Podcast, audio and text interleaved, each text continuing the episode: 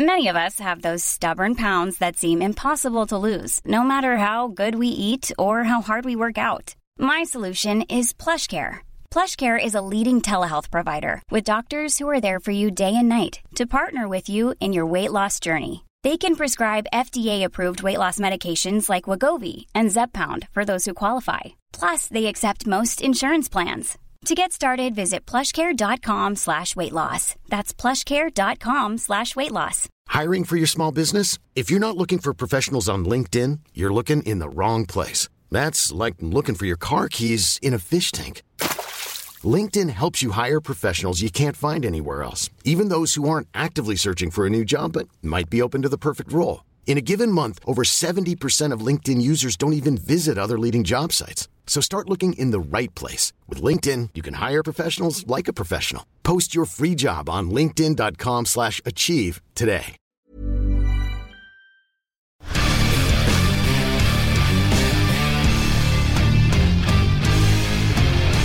Nå hadde jeg egentlig tenkt å starte med målen og liksom gå rett, uh, to, i, så- rett i såret, sant? med Ja. det som er viktigst på Lerkendal akkurat nå.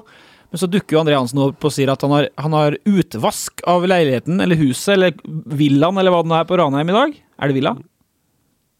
Det defineres vel som enebolig. Så, Ja, da er vi villa. Så du mener det er så blanke Nei, men så, vi alt ja, og så har, han, eh, så har han sendt eh, kone og barn eh, på flyttelass sørover. Og så bor han på Scandic Lerkendal. Og hvor lenge skal du bo der? Det blir jo 14 dager, da. Det blir deilig, det, vet du. Ja, blir Få litt avstand fra kjas og mas. Nå, jeg skal passe meg veldig for hva jeg sier, for jeg tror jeg er bra hektisk for, eh, for madammen. Så Ja. Men utvask, det betyr at du er ferdig med huset. ja, jeg må nødvendigvis det, da, når jeg skal være ferdig med Trondheim. Ja. Og da er det Skien, da. Ja, det blir Skien, ja. Det blir Skien. Har du signert nå? Signert For Odd? arbeidskontrakt. Ja, nei, på, du skal vel stå keeper? Jeg får se, da. Vi får se. Det vil du ikke si noe om. Nei. Men at dere flytter til Skien, det kan du bekrefte. Ja, det Ja. kan jeg bekrefte. Der har dere fått dere hus og greier og greier. Ja, Har du starte med hus, da, så tar vi derifra. Har du lagt ut huset ditt for salg på Ranene? Ja, altså, jeg flytter jo ikke ut møbler og vasker før jeg skal selge. Er ikke det dårlig business? Så jeg kan finne, jeg finner noe på Finn hvis jeg går inn og sjekker? Nei, det er jo solgt. Og det er solgt? Ja, ja, så så det er for sent, jo- for sent ut med en jo- Ja, men, men da må vi skrive eh, millionsal- stormillionsalget til Rosenborg-stjernen på adressa.no. Hvor mye fikk du? Ja, det kan du Det er bare å sjekke tinglysninga, det, vet du. Det skal vi gjøre. det skal vi gjøre. Tro meg, det skal vi gjøre. Men du bekrefter at du flytter til Skien og at du har fått et hus, men du vil ikke bekrefte at du skal spille for Odd neste år. Nei, altså Jeg er jo Rosenborg-spiller, og det er jeg fram til 31.12. Ja. Så da tenker jeg at jeg forholder meg til det, og så tar vi det som kommer etter det. Etter det. Ja, det kommer flere spørsmål om det her. Men da, Petter! Eh, men har du suite på Scandic, eller har du enkeltrom, eller? Jeg ser utover Lerkendal, altså. Det er jo det er befrielse, da. Ja, det er godt, det. Eh, da kan du trykke på rekk. Eh, Jeg kan godt si nei. Jeg har ikke vært i noen samtaler med styret som på et styremøte eller noe sånt. Men at jeg har formelle og uformelle samtaler med medlemmer både av klubbledelsen og enkelte i styret noen gang, det har jeg jo. Ja, også om en mulig trenerjobb neste år. Ja, først og fremst blitt orientert om prosessen og det. og det er jo Jeg mener at Rosenborg har gjort en veldig grundig og fin eh, jobb, eh, Ja. virker på oss for meg. og Det syns jeg implisitt eh, tilsier at eh, eh, At det er naturlig at de må snakke med meg om mine tanker om det her òg. For ordens skyld, da. Jeg trykte på play, ikke på rekk. Ja, hvorfor sa jeg det? Det vet jeg ikke. Nei, gammel mann. Eh, Svein Målen sa til oss da den 25. oktober at han ikke har snakka med styret. Eh, det har han gjort nå. Eh, så tror vi da at det kommer en avgjørelse eh, på det her i perioden mellom 3. desember, det er vel siste seriekampen mot Viking. Da ligger du på Scandic-hotellet. Bare kort, veldig kort vei til bussen, da. Mot Værnes der. Rett utafor døra Jeg forventer jo at du kjører meg. Nei, jeg har to biler på verksted, og det er helt fullstendig kaos hjemme hos meg, så det gjør jeg ikke. Eh, men så har vi selv, eh, så tror jeg at den avgjørelsen kommer da mellom den matchen og et styremøte i midten av måneden i desember, eh, får vi se. Men vi har jo selv snakka om tre scenarioer av Petter. Én, Svein fortsetter som hovedtrener med noen få endringer, kanskje i teamet rundt. Ja. Eh, en ekstern person blir hovedtrener, uh, og det nevnes jo samtaler med Djurgården-duoen. sant? Nettavisen Nidaros skriver om 33-årige Alfred Johansson, som trener for 19-laget i FC København. Vi sjøl har diskutert både Bob Bradley, Nils Fredriksen og andre. Jeg vet ikke om vi skal utelukke en Hellberg i Vernemo heller, som ikke har ny klubb og er veldig fritt vilt nå i fotball-Skandinavia.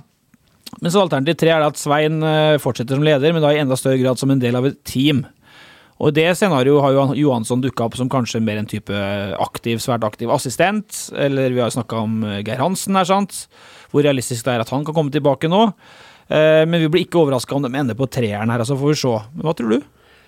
Nei, Det er litt vanskelig å tro, rett og slett. For at uh, vi, har vært, vi har vært med på mange trenerskifter i Rosenborg. Han Hansen Og og André òg, for så vidt. Og vi, men han har jo på en måte Han har vært på innsida hele tida. Men vi har jo alltid stått på utsida og jobba litt for å skaffe oss informasjon. Det har vi stort sett hatt brukbar kontroll på. Den gangen her har det vært betydelig vanskeligere. Men uh, samtidig. Ja, men samtidig så blir jeg kjempeoverraska hvis det dukker opp et navn som overhodet ikke har vært oppe i forkant her. Det tror vi har vært jeg tror vi har pekt på rette grisen, for å si det sånn. Ja, uten å, at, eh, å henge ut vedkommende. Altså, vi har satt halen på grisen, da, for å si det sånn. Pek på rette grisen. De mulige, de mulige grisene å sette hale på, tror jeg vi har vært innom, for å si det sånn. Ja. Men eh, nei, så det, det er litt vanskelig å si. Um, vi har jo snakka litt med Svein Målen om, om muligheten for å være med i et team òg, og han har jo vært ganske klar for at det, det går an, og det, det kan det jo fort bli. Hva tror du? Nå er du snart eh, ferdig her, så Ja, nå kan du altså- snakke fritt. Snakke fritt. Ja, nei, altså det er jo fremskritt at, eh, at det ikke har eh, florert av interne rykter, da. Altså at det ikke har uh, sivet ut fra, fra brakka, så det er jo godt, da. Og så vil jeg anta at som dere sier at dere har vært med på mange trenerbytter, så dere er sikkert blitt ganske gode på å koke suppe. Ja, På Ja, det er korrekt. Ja. Og Men den suppa har vært ganske god ganske ofte, altså. Ja, har det. Ja. Men da fordi at det har vært åpenhet på dette? Eller? Kanskje ikke, Ja, kanskje ikke intendert, sånn. Eh, hva tror du om uh, trenerløsninga? Nei, det blir spennende. Det, det er som dere sier, det har jo vært veldig lite som uh, Altså det har vært lite diskusjon rundt det i offentligheten, og det har for så vidt vært eh, egentlig veldig lite diskusjon rundt det i i garderobe, og hadde det vært diskusjon rundt det, så hadde ikke det fått vite det likevel. Men, Nei, nei. eh, men det har vært liksom et eh, veldig um, Ja, det har vært eh, litt sånn fjernt emne for en gangs skyld, da. Hvis du går tilbake i 2018, så Når det var sånn når min eh, karusell begynte i Rosenborg med trenere, så var det annerledes. Jeg Ja. husker, vi husker vi, Eh, det er litt så artig. Jeg husker vi satt og spilte Vi satt og spilte kort uh, når vi skulle møte Celtic borte. Da Kåre var vel sparka rett før, da. Og da hadde jo selvfølgelig ikke trenerkarusellen begynt uh, for fullt, men uh, det var liksom da det starta. Jeg husker vi satt der og leste. Vi kunne trykke refresh da på telefonen under disse kortrundene, for vi begynte da ti på morgenen, og kampen skulle være klokka kvart på åtte eh, skotsk tid. da. Så vi kunne jo bare sitte og trykke refresh, og så var det jo nye kommentarer fra de ulike mediehusene da, i, ja, på rekke og rad. Så vi satt jo bare flira, og så satt vi, så vi Koteng drev og fløy rundt med TV 2 på slep utafor hotellet, og det var eh, Og her skal du da forberede til Champions League. Ja, tider det. det var tid. Optimal oppladning! Ja, altså det Du får i hvert fall tenkt på noe annet i fotballkampen. Altså. Vi skal selvsagt tilbake til 2018. Vi skal snakke Ja, ja. litt om eh, André Hansens eh, tid i Rosenborg. Den er ikke uviktig, akkurat den knekken der. Men, eh, men hva kan du si om har du, men nå er jo du på vei ut uansett, så kanskje det er irrelevant å, å spørre deg så mye òg, men har du blitt spurt om hva du trener, tenker om trener, neste Nei. treneren? Det har jeg ikke. Og så tenker jeg at det er ikke så viktig heller at man skal drive og spørre altfor mange av oss som skal utøve det på banen. fordi at vi har egentlig ikke noe med den ansettelsen å gjøre. Men, men øh, jeg opplever jo, som, som dere sier, at sånn fra utsida i hvert fall, at de bruker tid. da. Det, Ja, Det er korrekt. Det opplever vi òg. ja, så det Det er jo fra dag til dag. Men eh, Men tid Det kan du kanskje si noe om, André. Altså tid. Nå brukes det tid. mm, For mange overraskende lang tid. Eh, For noen til og med for lang tid. Ja. Sånn at man da ender opp med en trener som til slutt ser ut som kanskje noe annet enn et førstevalg. For man, man tenker at man, nå har man brukt så lang tid at man helt sikkert har fått nei fra i hvert fall et par. Før man finner en som da til slutt takker ja. Hva tenker du om den tenker- tidslinja? Ja, men jeg tenker i hvert fall at vi er på et annet sted nå enn vi var i 2018, da, for da kom jo disse navnene fra denne lista ut, tilsynelatende i hvert fall. Uh, og da, når uh, Eirik da Hornland uh, var nummer 14 på lista, selvfølgelig satt på spissen, da, men så blir jo det å starte med 20 meter tillegg, da. Så og nå har vi på en måte ikke Vi sitter jo ikke her med noen liste og, og på en måte prioritert rekkefølge. Så jeg tenker at det har ikke så veldig mye betydning, da.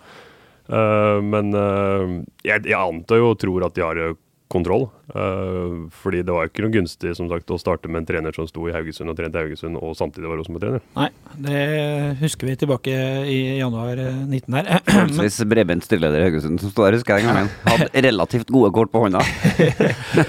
men hva tenker du om Svein Målen, da? Jeg syns Svein har vært, eh, vært veldig ålreit fra, fra dagen. Jeg syns han har kommet inn med, med god eh, Altså, vi, Alle som kjenner Svein, vet at han er veldig faglig dyktig på, på 4-3-3. og så Det har han vært i garderoben fra dag én òg. Jeg syns vi har eh, hatt, eh, hatt gode analyser, vi har hatt gode møter når vi diskuterer fotball og hvordan vi skal se ut. Og så har vi ikke denne høsten heller klart å på en måte få det uttrykket ut hver gang. Det, det er for ustabilt, det er det. Men det har det, Mitt inntrykk har i hvert fall vært godt. For nå sitter jeg med en som hadde Jeg har tallet her, så sju trenere og sånt i Rosenborg. Kåre, Rine Hornland, Henrik, Henriksen, Hareide, Rekdal, Målen.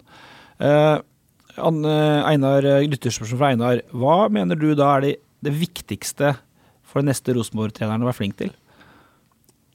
Han skal jo utvikle et, eh, et kollektivt grunnspill som alle 22 mann, pluss pluss minus minus, forstår. Ja. Uh, og så skal han utvikle spillerne, fordi at det er eh, med hånda på hjertet. Og dette, det henger jo sammen. altså Det kollektive og det individuelle henger sammen, det, det er ikke noe tvil om. Uh, men med hånda på hjertet så er det vel ikke mange vi kan sitte her og si i løpet av de siste fire-fem åra som vi tenker han har tatt steg.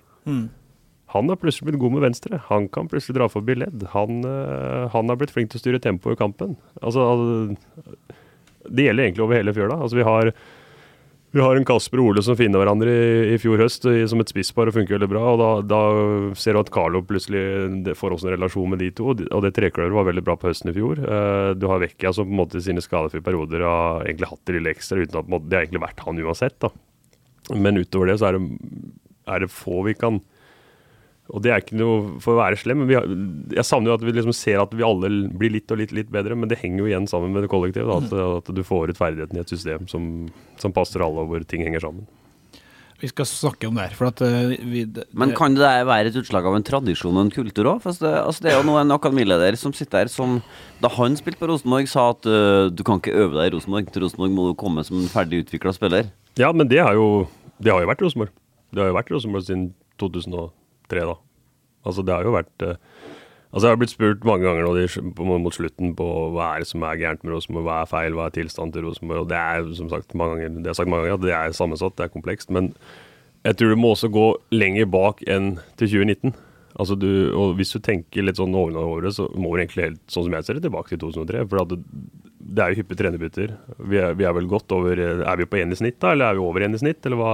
Jeg snakka med Anders Øyen her en dag. Eh, han snakka om 19 trenere, sånn, tror jeg, så lenge Ja. han har vært banemester der. Ja, ikke sant? Så, Han har vært der i 20 år. Også som du sier, at vi, Rosenborg har jo vært kjent da, for å ha det beste laget på papiret egentlig i alle sesongene, med unntak kanskje av de, av de senere år, fordi at man har da eh, til syvende og sist brukt opp den pengebeholdningen som man tjente seg opp eh, i de aller, aller beste åra.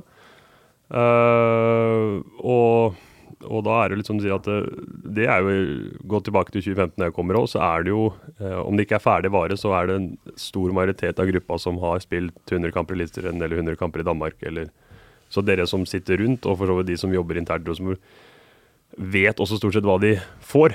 Mens nå måte, sitter vi med, en gruppe med stort potensial, og da er det jo én å måtte ta det potensialet, og to, man vet jo ikke hvordan det går til slutt. Eh, han- nå forserer han alt. Ja, ja, men, men men, altså- men det er veldig gode det, Du det er, skjønner, Konseptet her det er at Ola har et manus, Ja, som jeg stort sett gir balla i, og det du, gjør du òg. Så det er topp, det. Dette blir en god podkast, det er jeg sikker Jeg kan ikke stoppe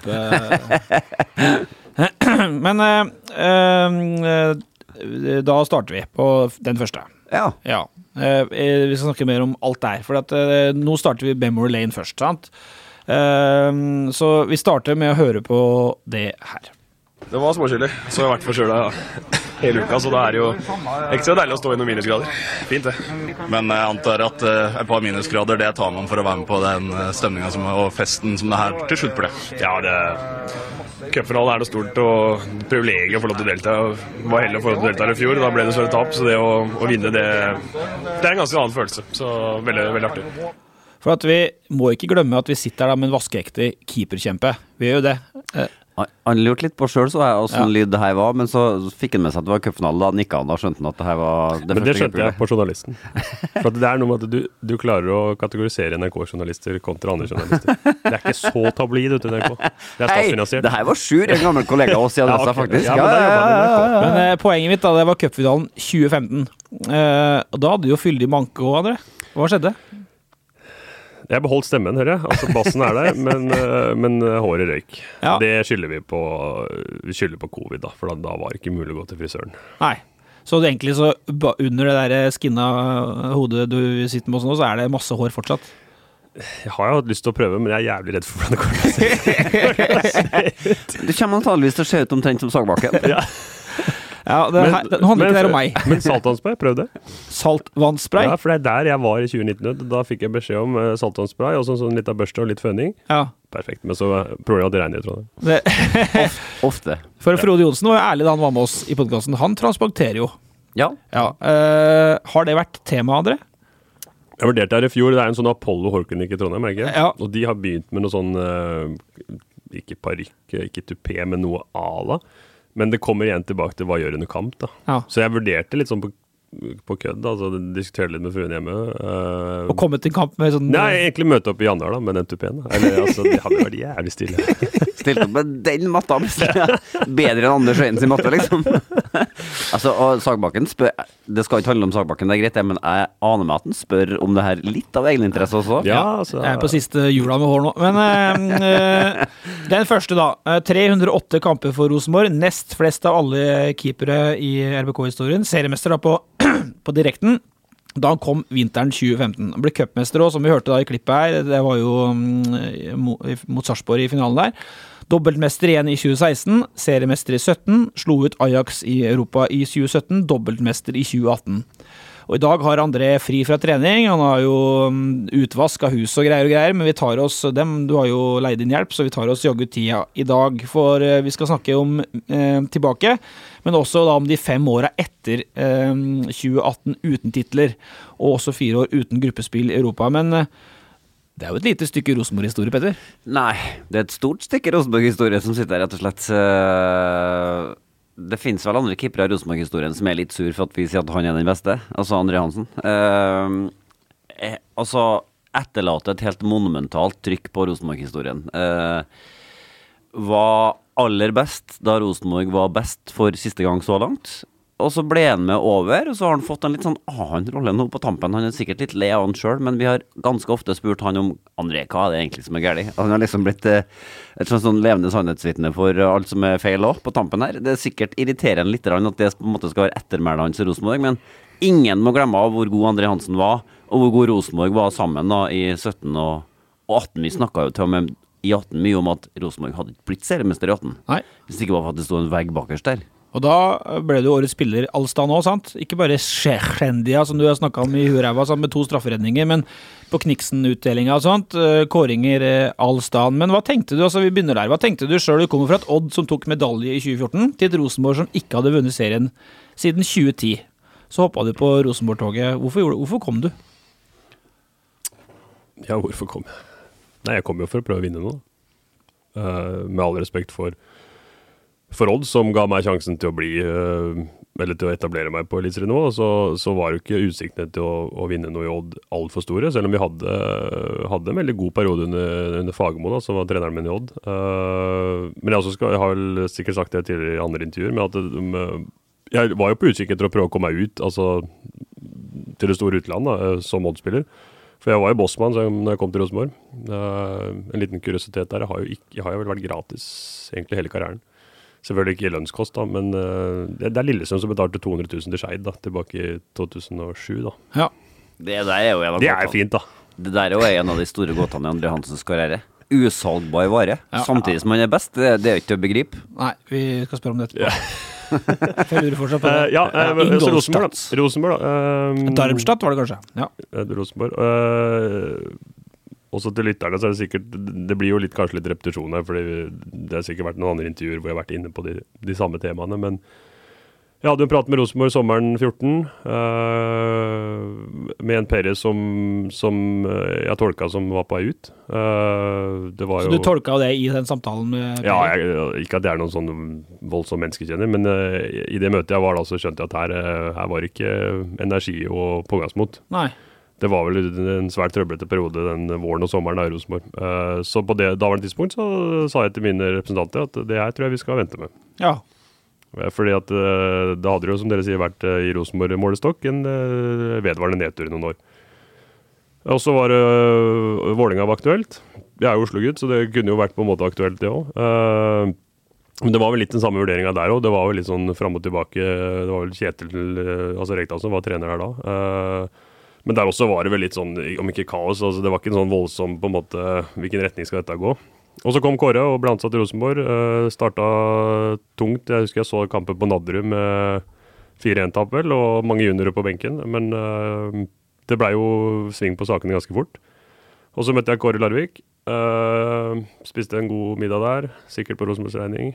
Det er jo sikkert. det vil jeg tro. Ja, altså det, det er jo en grunn til at vi har dårlig økonomi, er det ikke? Det er du som har drukket med Nei da. Eh, og så, og så møter, møter jeg da en Kåre som på en måte er Selvfølgelig, han er jo ny i jobben og, og, og veldig på, da. Eh, og da tenkte jeg at eh, kanskje den oppturen som er på gang nå, at det er et et fint tidspunkt å gå til Rosenborg. Altså, Rosenborg i seg sjøl, altså klubben uh, Sitter og sett på dette laget på 90-tallet når jeg begynte å bli litt eldre. eh, selvfølgelig har du lyst til å spille for Rosenborg, men eh, du er også 24 år og, på det tidspunktet der, og har en karriere du skal tenke på. Så det er liksom det å prøve å treffe. Men var det ikke noe utenlandsk? Nei, og det er, det er, eh, det er for så vidt eh, riktig at det ikke kom noe utenlandsk i 2014, fordi at når jeg har spilt i skal vi se, 4, 9, 13 år da, som førstemålvakt, og det året i Odd er det svakeste jeg leverer det siste året uh, i Odd, da, før jeg går til Rosenborg. Uh, litt sånn merkelig, for uh, erfaringa fra trening og delvis i kamper er at jeg er, på mitt beste sånn i karrieren da, uh, på den tidspunktet, men jeg gjør for mange kalle feil som, altså som keeper, så resulterer jo det i mål. Så, så at det ikke ble noe utenlandseventyr det året, var nok riktig. Men så kan jeg si på en måten måte at det var jo fint at Rosenborg klarte å se litt vekk fra det da, og se potensialet, på en måte, og det kanskje han er inne i en liten blindgate, eller at, uh, at det Nå er det inne i en dårlig periode, men det, det, det skal vi få gjort noe med, da. Og husker jo vinteren og våren 15, Petter, etter at Hansen kom. Det var jo den vinteren Helland gikk på vannet i treningskampene, skåra 100 mål i treningskampene. Sørlund dunka over 20 mål i serien, 5-0 over Ålesund i serieåpninga. Midtsjø og høyresida med Svensson, Midtsjø og, og øh, Nei, Midtsjø Jensen, sorry. Svensson, Jensson, Helland fløy. Uh, Cruisa inn til gull. Ja, alt bare klikka på plass i løpet av svært kort tid. Det var Ole Det Selnes var på plass. Bett og Men det var, jo, det var jo også en, Man må jo ta med at det var vel en veldig oppadgående trend høsten 14 òg. Ja.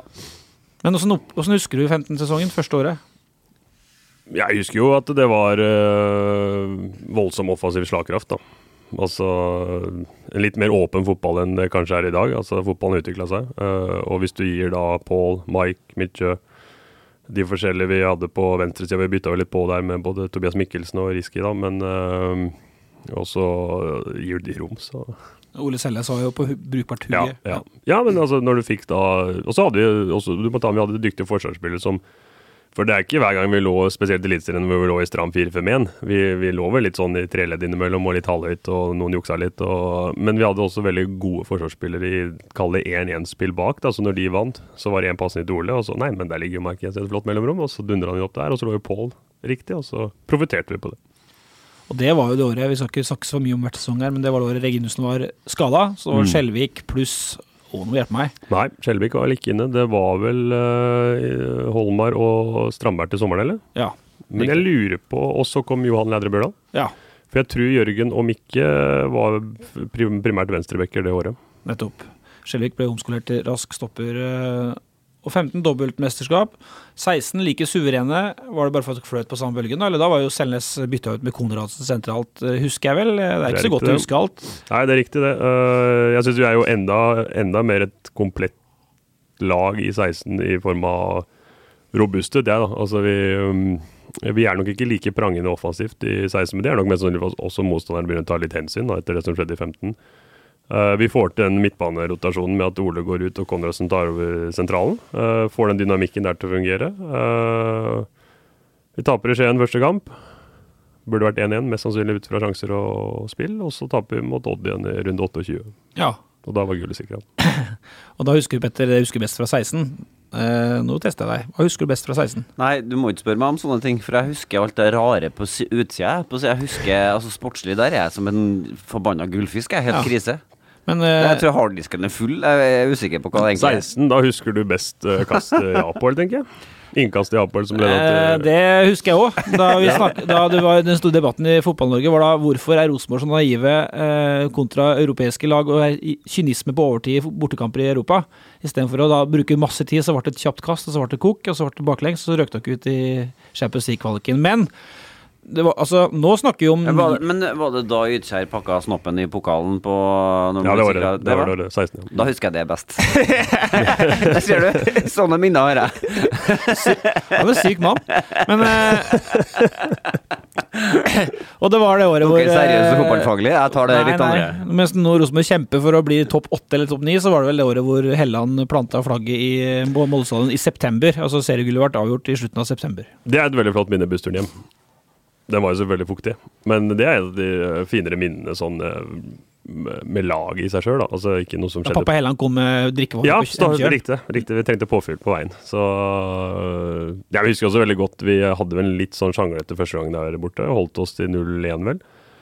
Og så er vel det en av de råeste prestasjonene Mike tror jeg hadde i min tid. Da føltes det nesten ut som Mike bare bestemte seg for nei, det her skal vi vinne. Eh, Selvfølgelig hjulpet av lagkameratene, men han hadde vel et mål der han bare bana vei og banka den i nettaket. Så Nei, den bussturen der, det, det, det bygde lag.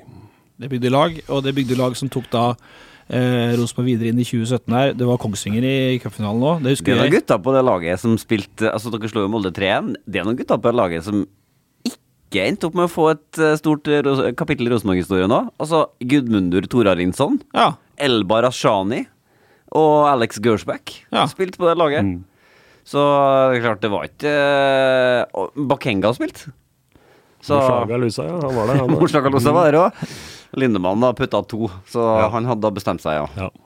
Uh, og så kommer vi til 2017, og da blir det jo ikke, blir ikke cupgull, men nytt seriegull. Men da husker jo alle Det husker du jo. Det er jo eh, kanskje en av andre som spør deg om de tre beste kamper i Rosenborg etterpå. Hvis ikke den bortekampen i Amsterdam er blant de tre, så skjønner jeg ingenting. Holder nullen da eh, mot Ajax, som da har vært i Var de i Europaligafinalen den våren? ja. Ja. Mener å huske det. Og dere slår dem ut av eh, Europa. Du må fortelle litt om åssen det var. Det var ja, altså jeg må jo tenke tilbake da, det er mange år siden. ja. Nei, det, det er en sånn kamp du egentlig ikke husker så veldig mye av, for du er veldig sånn. Altså det 50 000, uh, litt usikker på hva du møter, for som du sier, de var jo tross alt i Europaligafinalen noen måneder tidligere. Det var vel syv igjen, tror jeg, fra det laget, og så var det litt styr med han Sanchez som gikk til Tottenham.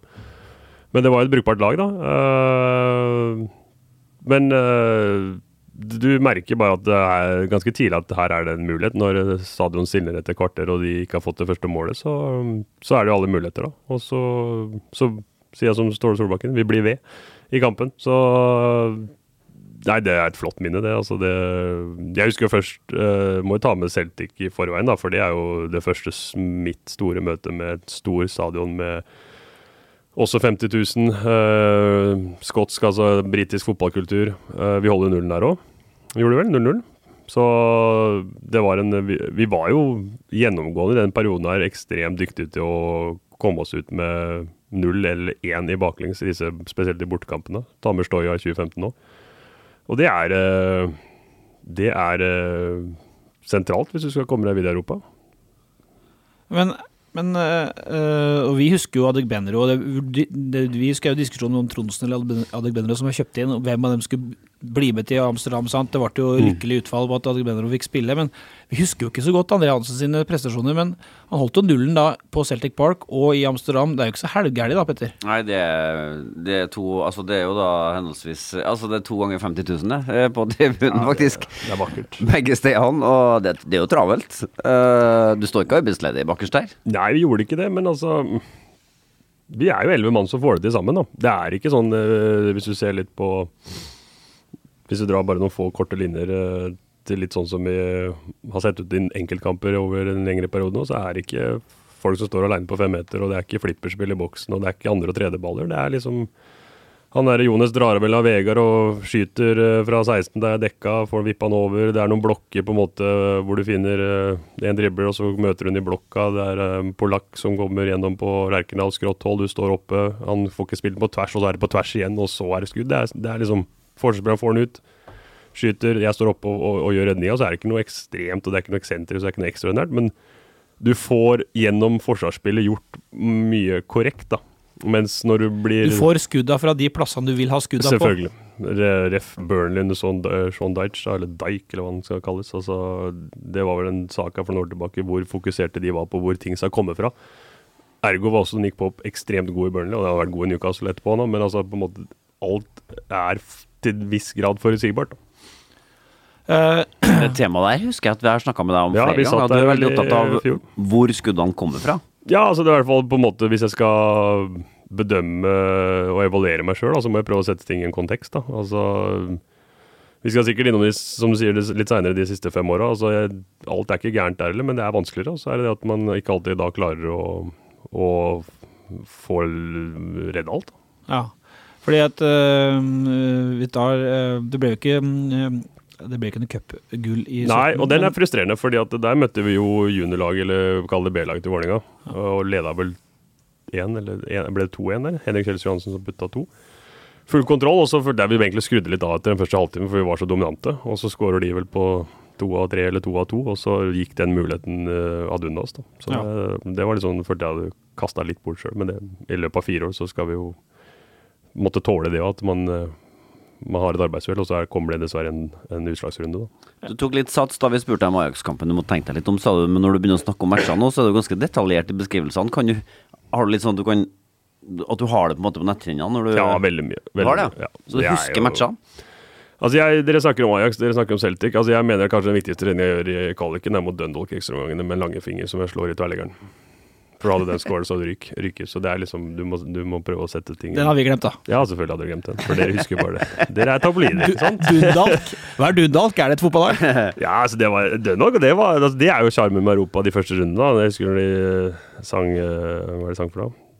Niklas Bentner, you're a wanker, you're a wanker. Altså Når du kommer til oppover og det er 3000 altså er, Du må jo bare le, ikke sant? Og litt sånn var det jo i Crusaders når vi var der borte nå. Det er jo det er, Altså Britisk fotballkultur er fantastisk. Det var jo Jeg, skal, det jeg vet ikke hva slags alder vi har på lytteren her, men eh, Håkon Røsten også fikk seg en, en bemerkning borti Hearts. da, som- Hva var det du sa? Nei, det var vel your uh, Ja, your fucking ginger, eller altså det, Hva skal du gjøre? Og det blei vel kasta noen pølser til Leo Kornic eller et eller annet. Altså det Du kan vi bare flire tilbake.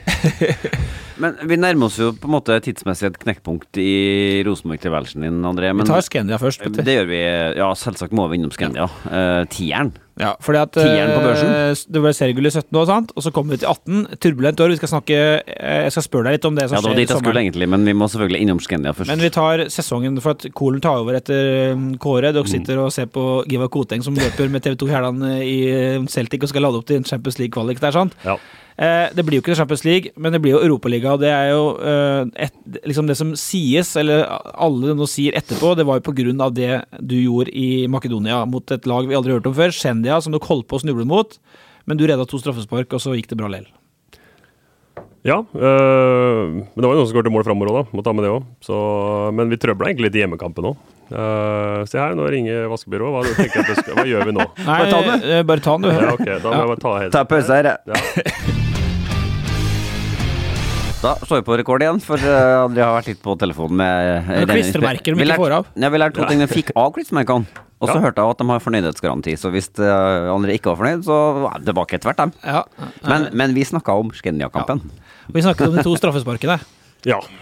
Nei, det var jo Apropos sone, da. Altså, det å være i den sonen eh, Det er vel kanskje en av de råeste kampene, tror jeg. Selv om det ikke var de mest sinnssyke omgivelsene rundt. Så det var liksom Du, du var der fra minutt 1 til minutt 94, da. Eh, den straffa som Den første er jo er jo, Der var jeg bombesikker til å gå til venstre. Eh, Det har jeg sett nok video på at han skyter litt.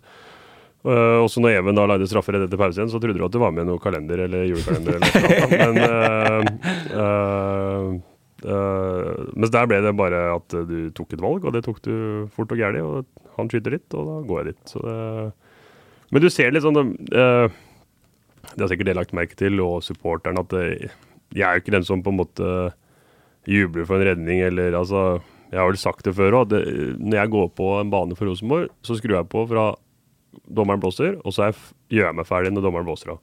Og alt som skjer imellom, altså la de følelsene ligge til sida. Uh, la andre ta seg av det, og så fokuserer jeg på det jeg skal. Og det har jeg sagt før, det henger litt sånn med at uh, Rosenborg har tradisjonelt sett, da, i hvert fall i min tid, og sikkert før òg, altså det handler jo om å skåre mål, og det er vel og bra. Uh, men vi har hatt en tendens til å på en måte skru av litt når vi leder 3-0 og leder 2-0. og Det er en del clean sheets som har gått uh, ad undas fordi at vi har surra litt uh, og slipper inn 3-1 i 4-8. Så sånn, Hvis du ser da på den andre straffa, så, så, er det jo bare rett, rett fokus. Altså neste, neste situasjon. Ja. For Kristoffer spør jo Dere vinner jo seriegullet i 18, og det etterpå Jeg husker jo på den eh, festen, eller den banketten eh, da Mark Jensen kom ned med pokalen i 18, og han var litt sånn Uh, mente kanskje at vi i pressen var litt for uh, lite imponert, eller ga litt for lite kred til Rosenborg for at de hadde tatt det seriegullet. For det var jo et humpete seriegull, sant. Det var jo en uh, fryktelig brokete sesong, og Kolen inn der og vant med fem poeng til slutt. Så Mark Jensen, mulig at jeg outer han nå, men han, jeg tror han gikk med følelsen at han fikk litt for lite kred for at dere hadde liksom fått i havn det gullet, og så ble det jo dobbeltmesterskap med cupgullet i tillegg. for det var litt rotete. men Kristoffer lurer på, før vi da går framover i tida, dine tre beste kamper i Rosenborg? Oh, tre beste kamper, ja. Mm. Er det Skendia og er det Ajax borte, da, eller? Ja, det er vel lett å trekke. Ja, det er en jævla bra semifinale i cupen mot Stabæk i 15. Med, med, flere viktige redninger. Så vi vinner vel dem på 3-2 på overtid. Matti, vel, som skårer. Uh, og så har det vært uh, altså sånn med, med, tanke på sluttresultat, så er det jo fort sikkert de kampene du, du nevner der, altså. Men uh, det, har, det, har, nok vært noen bra kamper i, i etterkant òg, men det er ingen som gidder å huske, og det trenger vi ikke å bry oss om. men uh, nå kommer vi til det, Petter, for at hvorfor aldri utlandet, sant? Du har lurt litt på det, vi har lurt på det i mange år. Altså, det var, hvis jeg ikke husker feil, så var det litt snakk om tyske Darmstadt, som da ja, var oppe i Bundesliga et år eller to. Du drev og sendte noen meldinger, ja, men du fikk vel ikke noe svar, så Ja, det var det.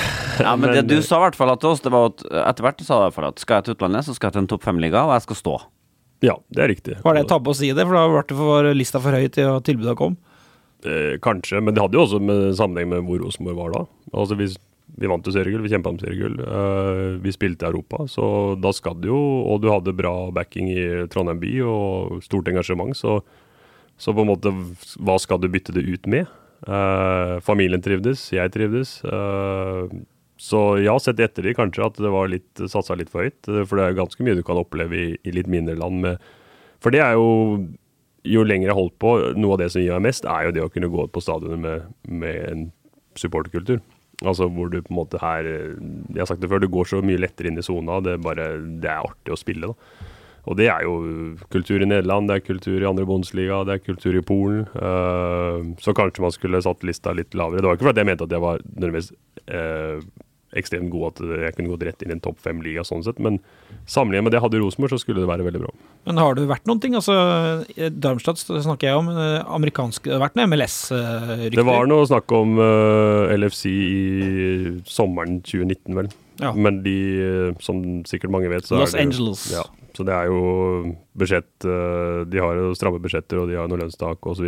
Ikke at jeg skulle strupe det, men men jeg tror de endte med å kjøpe en spiss da, for de pengene de hadde til rådighet. Så det, det ble ikke noe. Hollywood, da, Men takka du nei til mange av de tilbudene som da ikke var fra topp fem-liga? Jeg har ikke fått tilbud. Altså det, det. Nei, det er jo det store mysteriet, rett og slett. Ja. Uh, Nei. Det er helt uh, Tilbud i Rosenborg, da, så det takker jeg. men hvor, hvor, mye har du reflektert over det sjøl?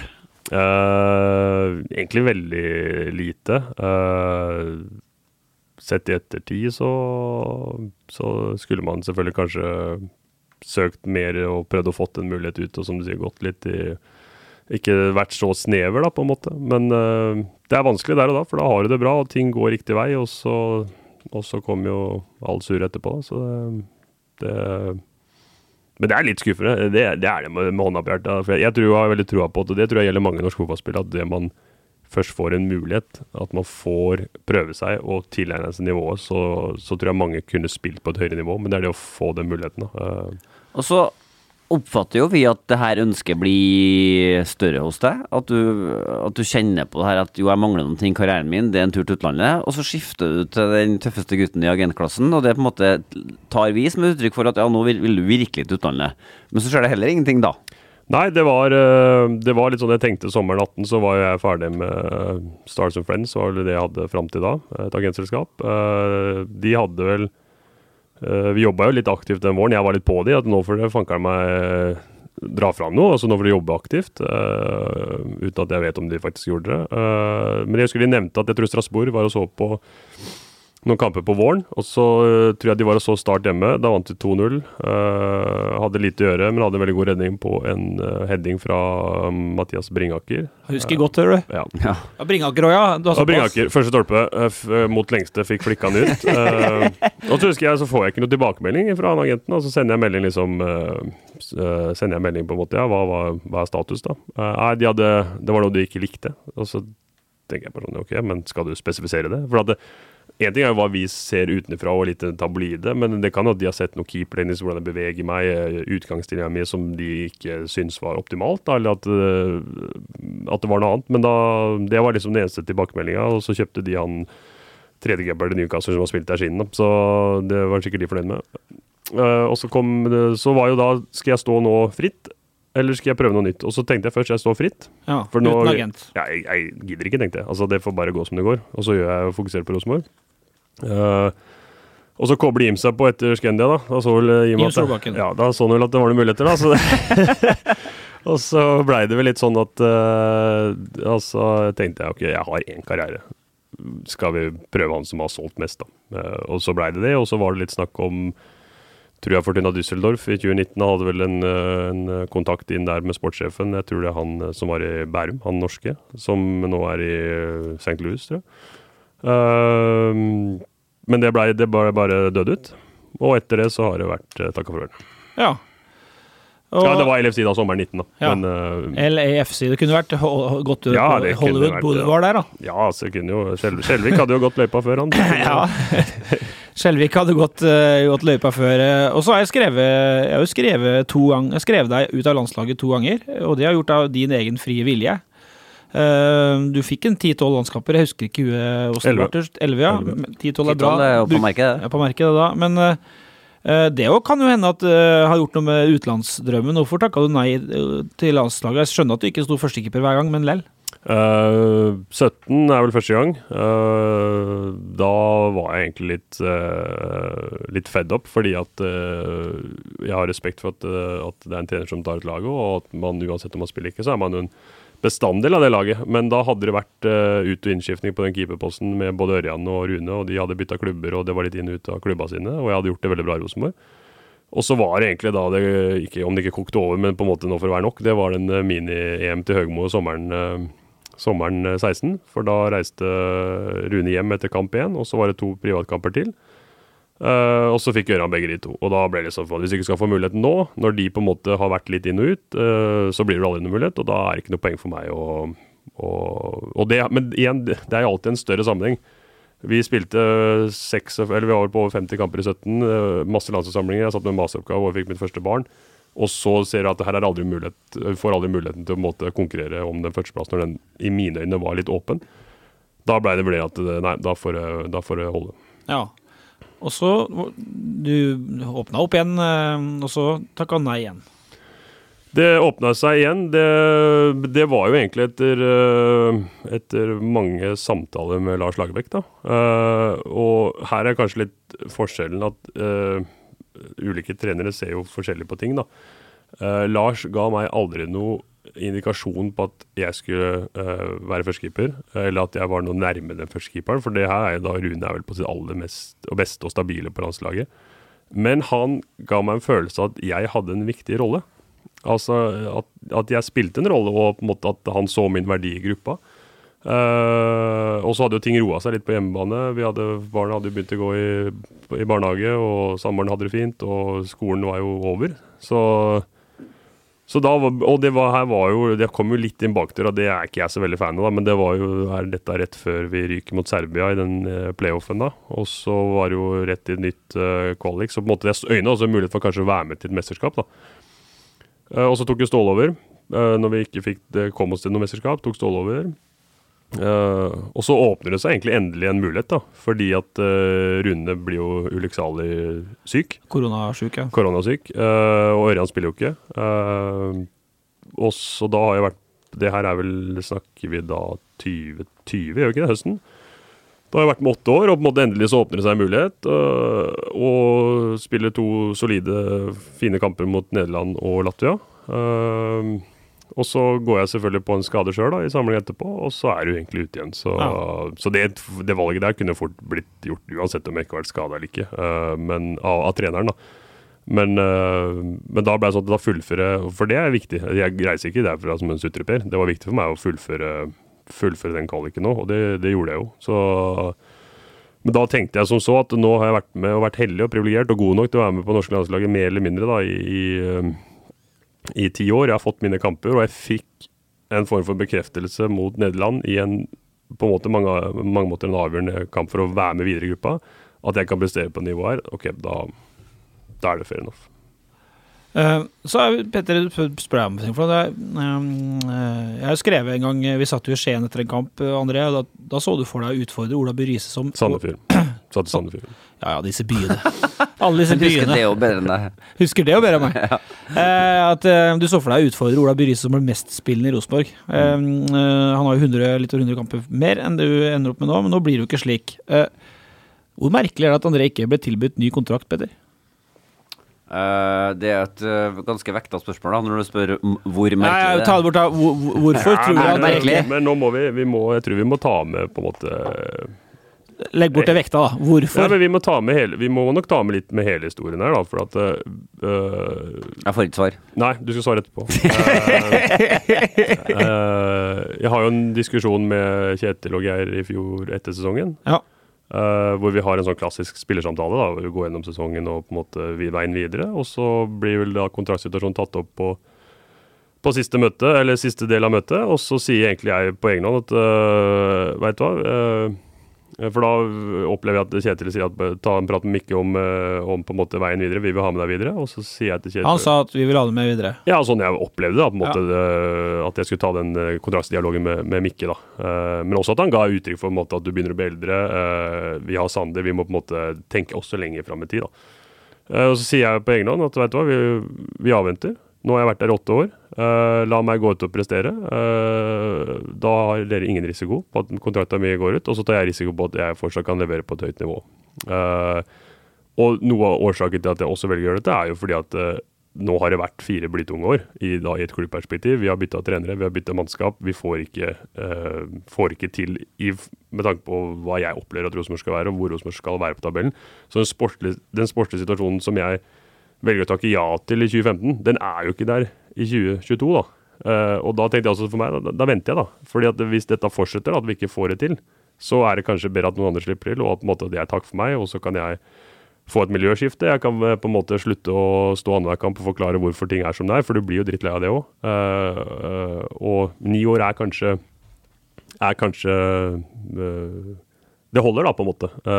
Og det, det korrelerer med at Rosenborg har da en talentfull keeper som på en måte Altså, man slipper det politiske valget, man slipper på en måte jeg, altså, I en ideell verden så hadde jeg spilt tre-fire år til i Rosenborg. Vi hadde fått snudd dette, vi hadde vunnet ett-to år til. altså Jeg kunne avslutta med en kanonsesong individuelt òg.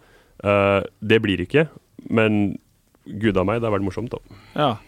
Nå spør jeg deg. Nei, Da trenger jeg jo egentlig ikke å svare på spørsmålet. For at det han sier, er at han hadde ikke kommet til å takke ja uansett. Uh, sannsynligvis hadde han fått ettårskontrakt, og det Hvorfor i all verden skal han ta et år til? Nei, du er litt inne på det, altså, på en måte. Men, uh, men det, det er liksom Det er så mange ting nå som taler for at uh, at nå er Rosenborg på en måte i et kortsiktig historisk perspektiv da, på de siste 30-40 åra, så er man på en måte litt på bånn, hvis vi kaller det det. Vi skal, man skal bygge noe nytt. Vi er økonomisk på bånn i forhold til uh, tidligere. Eh, jeg har vært der lenge. Jeg er liksom den siste mannen som har vært igjen av disse gullåra. Kanskje det er på tide at jeg også skifter. De får inn en ny dynamikk på keeperplass. Eh, de har en som kan stå i 12-13 år. Forhåpentligvis blir han solgt. Da, at man på en måte klarer å få en, en, en reproduksjon på keeperplass òg. Eh, men at, at han kan starte nå, og han og Rasmus som kommer også, at, at de kan starte på noe nytt. Og så kan vi heller som sitter her og mimre litt, og så går verden videre. Men betyr det samtidig at du, du har aldri på noe tidspunkt nå blitt tilbudt en kontrakt? Nei, men det er jo som sagt fordi at jeg Ja, ja, men du har- vært med og tatt ikke- avgjørelsen ja. sjøl. Men har jeg du tenker vært at det er litt fint, her, for at uh, da blir det en sånn avskjed i good standing her. Jeg tror at hvis Dorsin hadde kommet drassende med et kontraktsforslag til André nå, så hadde det skjedd én ting. Da hadde André Hansen blitt sur i tillegg, før han hadde dratt hjem. For det hadde forslaget kommet til å være så økonomisk dårlig at han hadde tenkt i all verden, skal det her være det siste jeg blir tilbudt av Rosenborg? Og så hadde det blitt uh, dårlig stil. Ja, men altså det, det hadde nok sikkert vært ned, ned i lønn. For at du må tenke på at den siste jeg skrev, var jo Gullkantet. Ja, det var, altså, det var I. Rosenborg Målestokk så var jo den bra. Uh, skattelistene finner dere på 1, 2, 3, så det er en, det er en fin og god kontrakt i, i Rosenborg Målestokk. Uh, og den er jo da skrevet på et tidspunkt hvor, hvor du har mye penger? hvor sky is the limit, da. Uh, så Jeg føler poenget mitt står. Ja, ja, det, Ja, men, ja, men eh, jeg, altså, det, jeg tror det handlet om å være, være litt realistopper òg, på en måte. Altså, hadde, hadde Rosenborg nå uh, fortsatt vært i gullkamp de siste åra, vi, vi ligger jo på nippet til å liksom kvalle inn til Europa, økonomien er god, uh, laget presser godt, jeg presser godt, så tror jeg også hadde tenkt at vet du hva, jeg skal ha med et gull eller to til. Eh, jeg tror Rosenborg kommer tilbake, men jeg er veldig usikker på når. Ja. Men har, har det vært noen som helst dialog mellom deg og Dozhin siste kalenderåret? Uh, nei, ikke annet enn den Altså, jeg hadde den med trenerne i slutten av Det var kalenderåret i fjor. det var kalenderåret i fjor. Kalenderår i år. Uh, nei, ikke nå i, i våres, men det var også fordi jeg sa i den samtalen med treneren at vi venter til sommeren. Ja. For da har du hatt nok kamper på en måte å se om Så det, du føler at det er naturlig? Ja, jeg tenker det. Altså på en måte Tenk- tenker du? Ja, men det er litt sånn Hva betyr ikke, altså, hva betyr ikke dialog? Eh, det da, det syns jeg er rart. Hvis man ikke har snakka med sportsdirektøren på et år, så syns jeg jo det er superrart. Ja, det er jo sikkert noen vil jo mene det, da, men uh, samtidig så hva skal du snakke om da? Så det blir jo mer at uh, hadde jeg vært King Kong og alt hadde vært helt nydelig, så kanskje jeg hadde kommet og pusha på i, mars. Da. Det, det kan du jo selvfølgelig. Uh, Så mener du sikkert at jeg leverte jevnt og solid, da, som vært mitt varemerke, men ikke det store At det ikke klarte å være poenggivende nok, f.eks. Altså det- og så tenker man ok, men da har vi Sander, og så gjør vi på den veien. Så det er liksom Da skal jeg fortelle deg hvorfor jeg syns det er rart. Fordi at I min verden så er det sånn at hvis du er sportsleder i Rosenborg, så er det jobben din å være mest mulig inni huet på de 25 spillerne du har et ansvar for. Og det er det da ganske umulig å være hvis en ikke har snakka med deg på et år. Så enkelt er det. Nei, selvfølgelig, det, det kan du jo si. Men uh, nå, det har jo dere fått med, og det har jo vært uh, Det har vel vært en litt sånn ustrukturert uh, klubborganisasjon det de siste året, og det er jo det man jobber med nå, da, på en måte å få ting på plass. Og om det har spilt i, men altså, jeg, For meg så er ikke det noe Jeg skjønner at dere bruker energi på det, men eh, jeg tenker at det er fortid, og Rosenborg skal framover. Og at man nå forhåpentligvis får satt en god strategi da, på hvordan ting skal funke, det det er, I fare for at det her blir en superlang podkast, så er det et par oppsiktsvekkende ting Ja, vi jeg, må jeg innom. på Ja, helt supert. Før vi bikker over til å snakke om del to av karrieren din, så er det to ting som står igjen fra den første perioden. Det ene er brevet som ble sendt fra spillerne til styret da Kåre fikk uh, fyken, og det er Niklas Bentner. Det er to store, viktige kapittel i Rosenborg-historien. Vi må innom begge. Jeg har dem på blokka her. Men vi må ha kaffe, da. Vi må ha kaffe snart, da, hvis vi skal Ja, Får vi tatt en rekstopp nå, da? ja, ta en rekstopp, altså. rekstopp her. Vi kan tise med at det kommer eh, Nå blir det Bentner Bentner og, og brev. Et par nye år som dukker opp på løpet av en podkast. Dagens nye år var rekstopp, Ja, og det har vi vært innom nå. Fant på det sjøl. Eh, Vi snakka om Bentner, og vi snakka om brevet til styret. ja, for at nå bare sier jeg det at det blir det, her, nå, det er at vi skal introdusere hverandre nå, andre og tredje og sånt. Det Nei, vi er ferdig. Ja, ja, ja. Nå går vi videre. Uh, for at, uh, vi jeg skulle jo komme med en slags hyllest til André og sånt, men det, det har vi gjort nå, så han forstår at han er Jeg bare sier at jeg syns det var artig at Emil Iversen i et adresseintervju brukte ordet gnu, da. Det tar jeg til meg. Det, går, det tar én til én rett til Han har hørt på podkasten Ja, vår. du mener at du har laga det ordet? Nei, jeg mener at han har hørt det av meg. Ok. Og Gråbakke har gjort det i avisa. Og du var nede i Afrika og henta det på steppene? Eh, det, har- nå misforstår du. Og det er agn, du. Dette er ikke, dette er ikke dyrt. eh, og så den tredje tenkte jeg, tredje tenkte jeg skulle ta med deg, og det er jo Du skulle få gi Siljan en slags hyllest, men du må få med han i podkast sjøl, vel, i desember? eh, Det syns jeg det skal. Ja, det må vi absolutt gjøre. Uh, hans kapittel i Rosenborg-historien er omtrent som André sitt. Ja, Utvilsomt. Men, eh, men eh, da har vi altså snakka en, en stor, stolt fortid. Nå skal vi snakke litt videre. Eh, og de to overordnede spørsmålene Jeg kommer til Kåresparkinga, jeg kommer til Bentner, men eh, hvor snudde det, og hvorfor snudde det? Ja, spør godt. Uh, igjen, eh, beklager til lytterne hvis de har lest om dette før i noen intervjuer, men, eh, men eh, jeg har en oppfatning at vi eh, spillemessig har en annen utvikling gjennom 17. da. Uh, at vi uh, ikke klarer å enten justere spillestilen etter de spillertypene vi hadde, eller at vi klarer å korrigere sjøl, da. Og med det mener jeg at vi hadde hatt uh, f.eks. to signalspillere i, front, i, spesielt i presspill og gjenvinningsspill. Klassiske boksspillere. Mens vi nå kanskje får inn den beste fotballspilleren med, når det gjelder fotballferdigheter, da, i Niklas Bentner. Um, som ikke uh, har sine største forskjeller på akkurat det området. Det betyr at du nødvendigvis må justere litt, mens jeg opplever at vi fortsatt prøver å gjøre mye av det samme. Ja. Uh, Men da ikke at vi er like Altså Sødlund var villmann og satt standarden for presspillet, sant? Og Gytjar kom seg da sommeren 16 og Ja. ble egentlig tilsvarende like dyktig på det. Eh, Så kommer Bentner med enorm teknikk og hoftefest defensivt. Ikke alltid, men altså på en måte øh, Det var ikke hans store forskjell. Det tror jeg Niklas er enig i, at han har andre, altså, andre ekstremegenskaper enn akkurat det spillet. Uh, og da, da vil vi jo lide litt i enkelte kamper hvis vi ikke får til det presspillet og gjenvinningspresset som vi var gode på, men vi samtidig forsøker. Eh, vi får inn også litt andre typer midtbanespillere som uh, ikke hadde spilt så mye en sånn klassisk treer da, med én sentral og to innløpere. Vi får inn litt mer kalde holding midfielders som er, er flinkere kanskje å styre kampen i tempo og bruke pasningsspill, men som så ikke er så direkte framover. Uh, Pål er vel en del skada det året her som kant. Vi får inn Samuel som en ekstremspiller på, på individuelt nivå, men kanskje ikke en like relasjonelt sterk spiller. Så det er noen dynamikker da, som på en måte tror jeg er med på å gjøre at vi ikke er like, like rå, og at vi ikke da, når vi ikke klarer å justere småting i spillet vårt etter hvilken type vi har, så, så er vi ikke like dominante. Men vi er jo gode nok til å vinne. Men eh, vi får kanskje ikke den utviklinga som, som vi hadde håpa på sjøl, og som folk hadde håpa på. Vi går tross alt, og det er viktig å ta med, og det er sikkert ikke dere tenkt på, men vi går faktisk fem kamper i Eliteserien i 2017 uten å skåre mål. Ja. Det er ganske mange da, til å være et lag som vinner gull, men vi var også, eh, og det må vi ta med det året her, er vi ganske rå defensivt, for vi slipper inn 20. Eh, men er ikke det bra? Altså, det var jo det som var argumentasjonen for det. Nå kommer vi til Petter sa det her med kåresparking og sånt, for det skjer sommeren 18. Mm. eh, og da er vel Rosenborg nummer to eller tre da det skjer. Eh, Ja. Jeg husker vi skrev litt om det at uh, Kåre hadde fått beskjed av styret om å skjerpe seg. Altså, ikke skjerpe seg, men også han har vært inn til møte hvor det strammes opp litt i det gamle spillet. For da var det 4-1-5. Fikk dere litt kritikk for at det så litt ut som det, sant? Med Mike og i hvert fall høye innløpere. Vi hadde det der forsøket med Birger Meling som skulle inn og bli en sånn ekstra sentra midtbanespiller i det oppbyggende angrepsspillet. Det er jo et forsøk på utvikling, da. Ja. Eh, som prøvde, ble prøvd ganske kort, og så funka ikke det så godt. Og så kom vi til eh, det som du skulle spørre om, for at nå har Kåre vunnet og vunnet og vunnet, og vunnet, og da, han vant jo i 17, og det ble jo seriegull i 18 òg. Lell så ble det endring, Petter. Ja, Vi har jo et litt sånn legendarisk bilde av Ivar Koteng og Kåre Ingebrigtsen. Det er vel i forbindelse med kampen mot Vikingur, er det det? På Lerkendal? Eller husker jeg helt feil? Hvaler. jeg. Valur, Valur, Valur. Eh, Da er jo beslutninga i realiteten allerede tatt. Og sett i etterkant så er jo det bildet helt fantastisk. Vi bør nesten legge det i saken til podkasten her, Olle, hvis du får til det. Men hvor brått på kom det dere? At, uh, der, Det- og der er vi ferdig.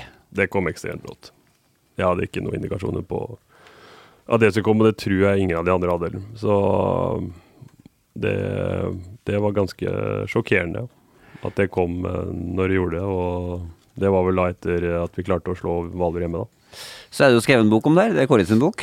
Hvis man vil eh, sette seg litt mer inn i hva som skjedde i hodet hans, i hvert fall i dagene der, så går det an å lese den boka. Det, akkurat de, de avsnittene der er ganske spennende. Men hva skjer i hodene deres? For det kulminerer jo med et brev inn mot styret. Ja, jeg tror det var veldig mye eh, sinne, frustrasjon, skuffelse. Det var jo mange som hadde eh, bygd tette bånd til Kåre. da. Altså, vi, er, vi blir jo en samla gjeng i de åra vi, vi er så gode som vi er. Eh, og litt Altså vi snakker om manglende utvikling. altså det spørs jo, Vi må jo prøve å gradere den utviklinga òg. For at ja, vi går fem ganger målløs av banen i 17, men vi vinner seriegull. Ja, vi er kanskje ikke like rå i gjenvinningspresset og, og høyt press, men vi er en, desto enda råere eh, i form av antall baklengs bakover. Og det er vi våren 18 nå. Jeg tror vi holder nullen av 8 av 12 eller sånn på, på våren. Det er det som gjør at vi er i posisjon. da. Eh, så på en måte når jeg tenker tilbake, så tenker jeg hvor lite skal til da, i stillstand eller litt manglende utvikling før man faktisk går til skrittet og sparker en trener. Fikk de ikke litt, hyb altså litt hybris? At når vi ser hvor bra det er, hvis vi bare knepper opp litt til, så blir det kjempebra? Det var Ja, det men som var styrets verden da, eh, for å komme med en løsning du antar som er bedre, da. Du kan ikke sparke en trener og så Nei, vi kjører en akademitrener, og så bruker vi et halvår på å finne en bedre løsning. Altså, jeg er veldig for jeg er veldig for at man må, man må skille mellom langsiktig klubbperspektiv og en individuell spillekarriere. Eh, Snakka litt med Bebel Hoff om det for ikke så lenge siden, det som har skjedd i Lillestrøm nå. At de, eh, de eh, Geir Bakke går til Vålerenga i sommer. Eh, de har vel sikkert noen sterke kandidater som de ikke får tak i på, på nåværende tidspunkt. De er fryktelig kjedelige som spiller, fordi at eh, majoriteten av Lillestrøm-spillerne er sikkert i sin beste alder nå i fotballkarrieren. Så må de gå et halvår og vente på på neste løsning. Så de, de, de, føler sikkert, og det tror jeg vi følte i 18 nå, at vi går og kaster bort et halvår nå, i påvente av hva som skal ta oss videre. da. Uh, men jeg skjønner jo også klubben, fordi at den skal jo eksistere 100 år til. 200 år til. Så det, det halvåret kanskje er helt avgjørende hva klubben finner den riktige stien. Men at vi står der i 18 som fortsatt en tittelkandidat og skal utspille Champions League, og så blir du servert akademitreneren i en midlertidig på, påvente fordi du sparker han som har vunnet alt som finnes på norsk jord da, de siste tre åra, det ja, for at det brevet, det, det, er jo ikke noe, det, det var jo en eh, stø, Spillerne støtta Kåre og var mot styrets avgjørelse. Det var det som sto i den pressemeldinga, Petter. Ja, men fortell litt om den prosessen som leder fram til at, at spillergruppa har funnet ut at her må vi skrive et brev. Altså, Det er jo ikke usedvanlig at en trener får sparken, men det er svært usedvanlig at en spillergruppe sender et brev til styret og sier at vi vil ha han tilbake. Jeg tror det har en stor sammen, eller altså, du må se det samme at vi, vi var en sterkt sammenvevd gruppe, da, med inkludert trenerteam. Uh, og så er det sikkert noen som vil sitte på utsida og mene at det det kan være negativt òg, men jeg tror jo mye av det samholdet vi klarte å skape, også da med at vi vinner ting, da, eh, også var en premissleverandør, eller en, en, et eh, nøkkelpunkt i hvorfor vi var så gode. Uh, og så vil jeg si at rent overordna så, så balanserer det litt på en måte hva som ligger kanskje innenfor spillerens myndighet, at vi skal gå ut og gjøre det som vi gjorde der og da. Uh, og det er, sikkert med rette rettes kritikk mot det, men jeg tror vi rett og slett følte oss overkjørt og trampa på. Uh, og, og, litt som jeg sier, at uh, hva, hva, Hvor stor skal den manglende utviklinga regnes som før du på en måte går til det skrittet? og den manglende utviklinga hadde ikke resultert at vi lå på niendeplass og ikke skulle kunne kvalle til Europa. Hvilken rolle hadde du i brevskrivinga? Nei, jeg var vel øh, Jeg skrev ikke Formulerte ikke brev, jeg satt ikke og skrev det, men jeg var jo en av Vi var vel åtte mann som satt i det møtet med styret. og det er jo for så vidt en positiv at uh, styret tok seg tid til å snakke med oss. De kunne jo avskåret også, uh, men de sto på sitt, og da følte vel vi for at vi måtte uttrykke oss, spesielt da retta mot Kåre Erik, da, at de om de i så fall skulle få en snev av verdig avskjedigelse, så, så skulle de i hvert fall vite at vi hadde, hadde ryggen deres. Men trodde dere reelt sett at de kun kom Nei. til å bli innsatt igjen? Nei. Nei. Nei det gjorde de ikke. Det er ikke Nei. sånn som jeg husker det, på en måte. Men, så dette var et statement? Ja, det, du kan vel kalle det det. Uh, det er jo den mest surrealistiske opplevelsen av som at man gjorde det man gjorde. Uh, og så har de sikkert uh, sine argumenter for det, og, og, sånne ting, men det er noe med tidspunkt og timing og og, og, hva som ligger til grunn, og osv. Og, og vi fikk jo servert det at de hadde hatt møter et års tid, som du var inne på, at de hadde fått varsler og hadde måttet ta seg sammen. Og på en måte, men hva trodde de? At vi skulle bytte trener, og så var vi Champions League uka etterpå? Altså, på en måte Men det går an å stille et kritisk spørsmål til spillergruppa og knytta til det her. Altså, I hvor stor grad reflekterte dere over at dere da var i ferd med å gi de nye trenerne verdens dårligste inngang til å trene Rosenborg? Det tror jeg ikke er reflektert over, og det, tror jeg ikke er, det har faktisk ikke jeg reflektert over i etterkant heller. Så det, det er det jeg sier at det, det kan rettes du, du, du, overskrider egentlig det som er min rolle, eller vår rolle som spillere. Da. Vi er jo ansatt hos klubben, så jeg sier at det, det var vel ingen god prosess på noen som helst måte. Men det, de tok et drastisk valg, og vi tok et drastisk valg, og så tror jeg begge kan sikkert se seg i speilet etterpå og si at vi burde gjort ting annerledes. Men nå spør jeg deg, når snudde det? Og du nevner jo at i ditt hode så snudde det jo i den perioden her. Eller? Ja, altså snudde, men det spørs jo hva du skal definere som snu. Da. Altså, hvis du tenker at hele tida ting skal gå framover, det gjør det jo sjelden. da. Altså Man får jo setbacks, det gjør man som spiller òg. Man blir skada eller man kommer i en dårlig formperiode. Betyr det at man er ferdig som spiller da? Eller, altså, på en måte, det er liksom, man må jo stå i det litt òg. Og, og, det er det jeg opplever at uh, et forbedringspotensial for Rosenborg, det er jo på en måte å anerkjenne de ekstra kravstore omgivelsene vi har. Men de må ikke få styre ting heller. Så, så det er, altså, og det her blir jo en generalisering og det blir en sånn kort analyse. Men jeg bare opplever, i hvert fall hvis jeg ser tilbake i 17, da, at vi ikke fikk iscenesatt de spillerne som kom, da, kanskje på sin beste måte sammen med de andre, sånn at vi kunne få den framskriften. Men herregud, Niklas Bente var vel toppskårer i 17, så, så det, det, det, er ikke det at Men det er Men det var spennende, for da du stilte André spørsmålet for første gang, når snudde så- er det første han sier, er Niklas Bentner. Han begynner med den tråden. Så vi kan godt gå litt i Niklas Bentner-sporet. sant? For du er jo da en av de tre a-ene som han snakker Ja. om i sin bok. Eh, hvor han tegner da et bilde av en, eh, altså en kollisjon, rett og slett, i garderoben. Det er ikke plass til han der, så lenge de tre a-ene sitter der og styrer showet. Omtrent, da. Eh, din opplevelse av det å ikke kunne være i samme garderobe som Bentner, da, angivelig? Nei, altså jeg hadde ikke noe utfordringer med Bentner å være i garderoben med Bentner. Jeg husker jeg hadde en samtale med Niklas etter, etter et intervju i 2018 som vi gjorde med TV 2, tror jeg, i forbindelse med liksom hva den neste treneren som måtte være god på, bla, bla, bla. Og eh, jeg tok jo opp dette med lederskap og stille tøffe krav og på en måte få drevet ting framover. Da. Eh, og da tror jeg Niklas opplevde det som at jeg på en måte retta indirekte kritikk mot han. Da. Jeg tror egentlig vi retta det mot eh, Det var meningen å rette mot alle, at vi, vi alle kan gå sjøl og prøve å løfte oss litt. Rann.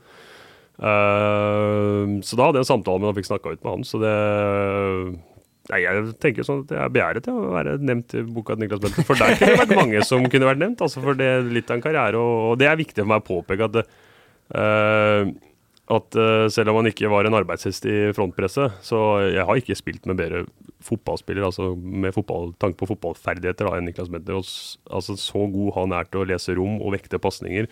Derfor vil si at det, nå er ikke jeg noen trener, men jeg er jo glad i fotball. Jeg ser mye fotball. og liksom Kanskje fått han i en slags tierrolle i en 4-3-3, med, med kanter som spilte smalere og litt mer eh, Liverpool-inspirert, f.eks. Uh, men det, man vet jo ikke nå sett etter om det hadde gitt uh, Kalle den utviklinga man lette etter. Men, Men du har ikke bare master i just, du har jo master i eh, dynamikk i en garderobe også. Eh, Da Niklas Bentner kommer til Lerkendal, så sitter en svært merittert spillergruppe der, som eh, i stor grad føler at man sitter med fasiten på hvordan det her skal gjøres. Man har suksess, man har vunnet masse titler, og så kommer det en spiller som er større enn hele den garderoben til sammen, og kanskje til og med en Rosenborg. En av verdens største fotballspillere, sånn i navnet. Er det historien om noe som ikke kunne gå, uansett? Nei, men det gikk jo veldig bra til 2018. Fram til sommeren 2018. Jeg tror at det, der kunne vært en solskinnshistorie hvis vi, Niklas ikke hadde fått strekk mot uh, Brann, vel. Uh, og blitt solgt etter det verdensmesterskapet der. Og Ja. da hadde vi fått eh, hjulpet Niklas, og Niklas hadde hjulpet oss. Og, og tjent haugevis med penger på draktsalg og, og tilskuertall. Så, så det er ikke så langt unna at vi hadde sittet og hylla hele greia.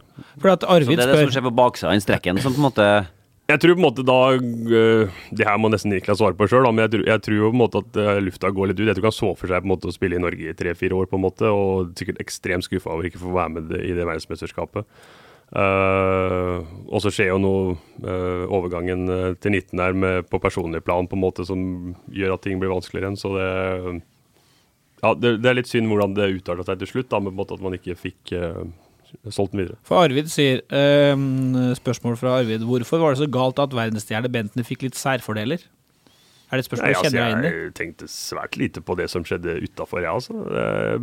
Han fungerte veldig godt i garderoben, han, så på, på, på, på sitt vis. Og det, og snakka jo med alle og var ikke noe høy på seg sjøl, han. Altså, det sier at vi, vi, vi skulle gjerne, i hvert fall sånn som jeg så det, hatt mer fra han i toppresset, men det var ikke hans forse. Da for de som sitter på det må jo på da Stig Inge og Kåre snakke om. på en måte Hvorfor henta han med, hva skulle, hvilken rolle skulle han ha? Ja, Han skulle skåre mål, selvfølgelig, men hvordan, hvilke andre parametere skulle han utfylle i spillet? da? Skulle vi justert spillet? Det, det er som sagt, det blir sånn etterpåklokskapsdrit. Ja.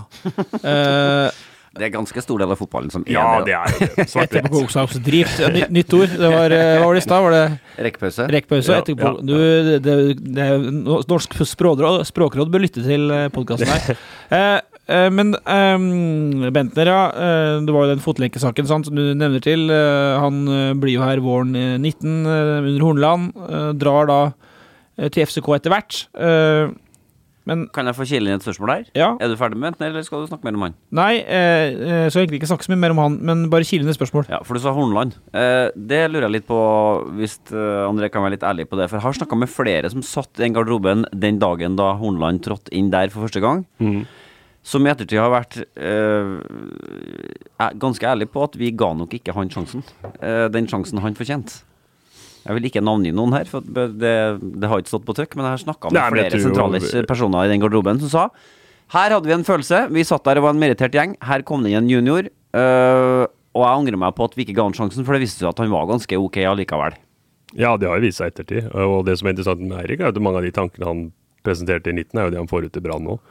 Eh, så altså jeg, jeg Jeg synes jo, Nå skal jeg trekke bare en parallell linje til altså, min egen karriereutvikling i Rosenborg. Jeg husker jo 2019, øh, det har vel sagt før, var et veldig sånn frustrerende år. Fordi at vi på en måte øh, faller såpass tilbake i både prestasjoner og noen plasser på tabellen. og øh, men jeg husker jo Jeg kom jo da, som du sier, fra 18, og folk mente bla, bla, bla at du hadde vært vinner seriegullet for lag, og det hadde jeg ikke. Det vi vant til sammen. Uh, men jeg husker at jeg, jeg opplevde de tankene Eirik kom med, som veldig uh, Altså, de tilsvarer mye av det jeg, det jeg, står inne for. da, altså Det med arbeidskultur og jobbe hardt og på en måte klisjéaktig. men Uh, så jeg ønska jo hele tida gjennom 19 at uh, jeg husker jeg la et ekstremt press på meg sjøl. Én fordi at det, vi var i en forfatning nå at jeg nesten måtte være matchvinner hver kamp for at vi skulle vinne seriegull. Men også for at jeg ønska at de skulle få suksess, så at det her skulle bære videre. Uh, så det er mulig at jeg faktisk la et for stort press på meg sjøl i 2019 at jeg på en måte skulle redde alt, og det får du ikke til. Du må jo på en måte avvente og se hva som skjer. Men så du da samtidig at det budskapet til Horneland, som du da hadde sansen for, ikke satt like godt hos flere av de andre? Nei, som det jeg, måtte jeg, sitte hos? ikke, nei, ikke sånn som jeg tenkte på, men uh, de bomma nok litt når de kom inn og sa at alt vi hadde gjort i 18 var uh, for dårlig. Ja. Men det er jo fordi at uh, vi har uh, hatt uh, enkelte i toppledelsen som tror at vi hver gang vi skal bytte trener eller har gjort en svakere sesong i Menta, så er det fordi at vi har trent for dårlig. Ja. Og det er det dummeste jeg har hørt. Det er, det er rett og slett det dummeste jeg har hørt. Fordi at ja, vi har sikkert hatt noe mindre antall sprintmeter og noe kanskje antall kilometer i løping òg. Men jeg oppfatter at mye av det Altså, i disse periodene hvor vi er svake, i disse periodene hvor vi presterer dårlig, så er det samhandlinga defensivt som ikke funker. At man løper én og én. Så fort så vil antall meter være tilsvarende, men det ser helt for jævlig ut på banen. Ja. For det syns jeg var mantra litt i 18 og litt Nei, de løper ikke nok, og de kjemper ikke nok. Jo, vi gjorde det, men gjorde det, gjorde det individuelt, og da, da ser det ikke ut. Ja. Det er litt sånn se Molde versus Sandefjord-kampen nå nylig, da. Sandefjord så løper 1 og 1 i, i første gangen, og ser ikke ut som fotball, da. Og når vi løper samla med Molde, så slår vi Molde. Så det er liksom Offensiv samhandling, ja, vi har hatt mangelvare på det, men vi har hatt like stor mangel på defensiv samhandling. Fordi jeg får mye spørsmål fra lyttere på det her med garderoben, altså treningskultur, toppidrettskultur og sånne ting som er ord, da, eh, og som er lett for oss å bruke òg når eh, det lugger. Men du jeg nevnte jo det er sju trenere, sant. Eh, både mm, når du snakker om Hornland. Eh, han fikk jo kjeft for at, vi, at de kutta ut ZX7, husker jeg den gangen, som en sånn tracking-greie. Du har hatt Hareide, du har, nå har du hatt Rekdal og, og Svein Målen, men eh, jeg husker Da du var i podkasten vår for et halvannet år siden, så, så uttrykte du litt bekymring over at de unge spillerne i Rosenborg ikke trente nok på egen hånd ved siden av fellesøktene. Ja, det er riktig. Det er riktig. Men har den treningskulturen endra seg, da? Eller den, var det det som gjorde at dere var så gode i 15 og 16 og 17? Har det, har det vært en dårligere treningskultur i Rosenborg de siste fem åra, eller?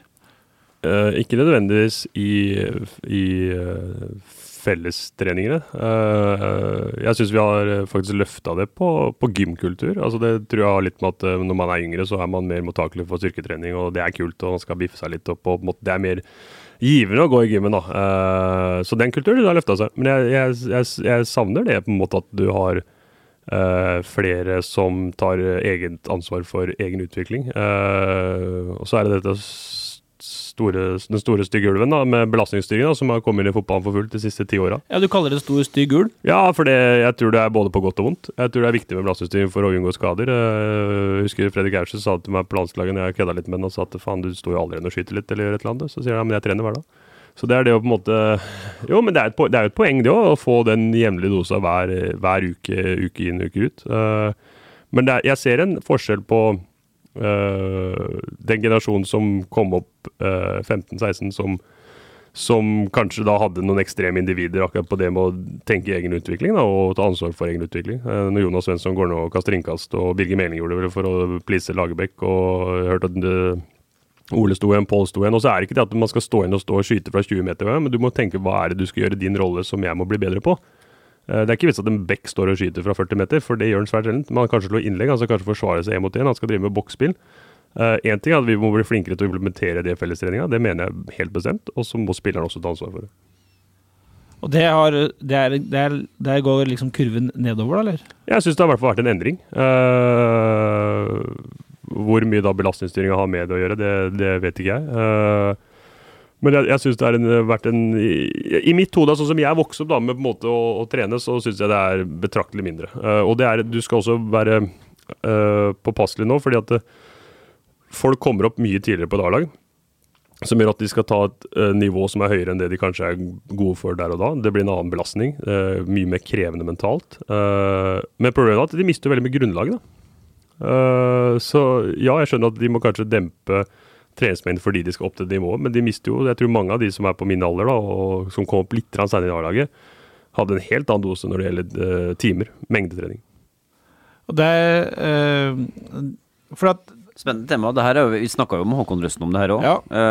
fordi Håkon og Sverre Nypan og sånt spiller på en måte litt forsert ut ifra hvor Mm. gamle de er. Sånn, De Mm. spiller alt. Eh, og da havner jo den der rytmen som A-spilleren, altså den etablerte som de voksne etablerte spillerne Mm. gjør. Og rekker man da på en måte å legge inn nok trening? Eh, og det Jeg tror i hvert fall balansegangen blir vanskeligere, Ja. Ja, Grenseoppgangen er blitt veldig mye, altså betraktelig tøffere enn når du på en måte spiller juniorfotball og kan uh, ha sju, åtte, ni økter i uka, da, på en måte, både med lag og, og på egen hånd. Og så må jeg også si at jeg er jo ikke på Lerkendal klokka fem og ser om de er ute på banen. Så, så, så, men jeg bare sånn, igjen, det blir en generalisering for at ikke det skal bli for langt. Men, men eh, det er en litt annen kultur der. Og så blir det sånn at da må der man før kunne kanskje vært prisgitt at eh, spillerne tok ansvar sjøl, så må da kanskje klubben legge og være enda tydeligere på hva som skal til på mengde, da, på en måte, og legge til rette for det. Men eh, åpent spørsmål, da. eh, For nå har vi snakka om uh, kåretida, og knekkpunktet der. Eh, men hvorfor eh, Nå har det vært eh, Hornland, det har vært Hareide, det har vært, eh, som sa, de to andre trenerne. Hvorfor har det ikke funka de åra der? Hva er det som har gått galt? Altså det, det Resultatene tredje, fjerde, femte, Mm. nå er dere nede på niende. Hvorfor har vi kommet dit? Det er, det, er, det er for vanskelig å svare på, tror jeg. Altså, det, tror jeg. Altså, er, det er vanskelig å svare kort og konkret på det, og det er egentlig ingen svar som er rettere. fordi jeg har jo nevnt dette med uh, hyppige trenersk- trenerskifter, hyppige utskifting i spillestall. Uh, jeg har sjekka på egen hånd at vi har 30% kontinuitet. Jeg har lagoppstilling fra sesongåpning fra sesongåpningen i åra 2019 til 2023. Uh, det er ikke mange.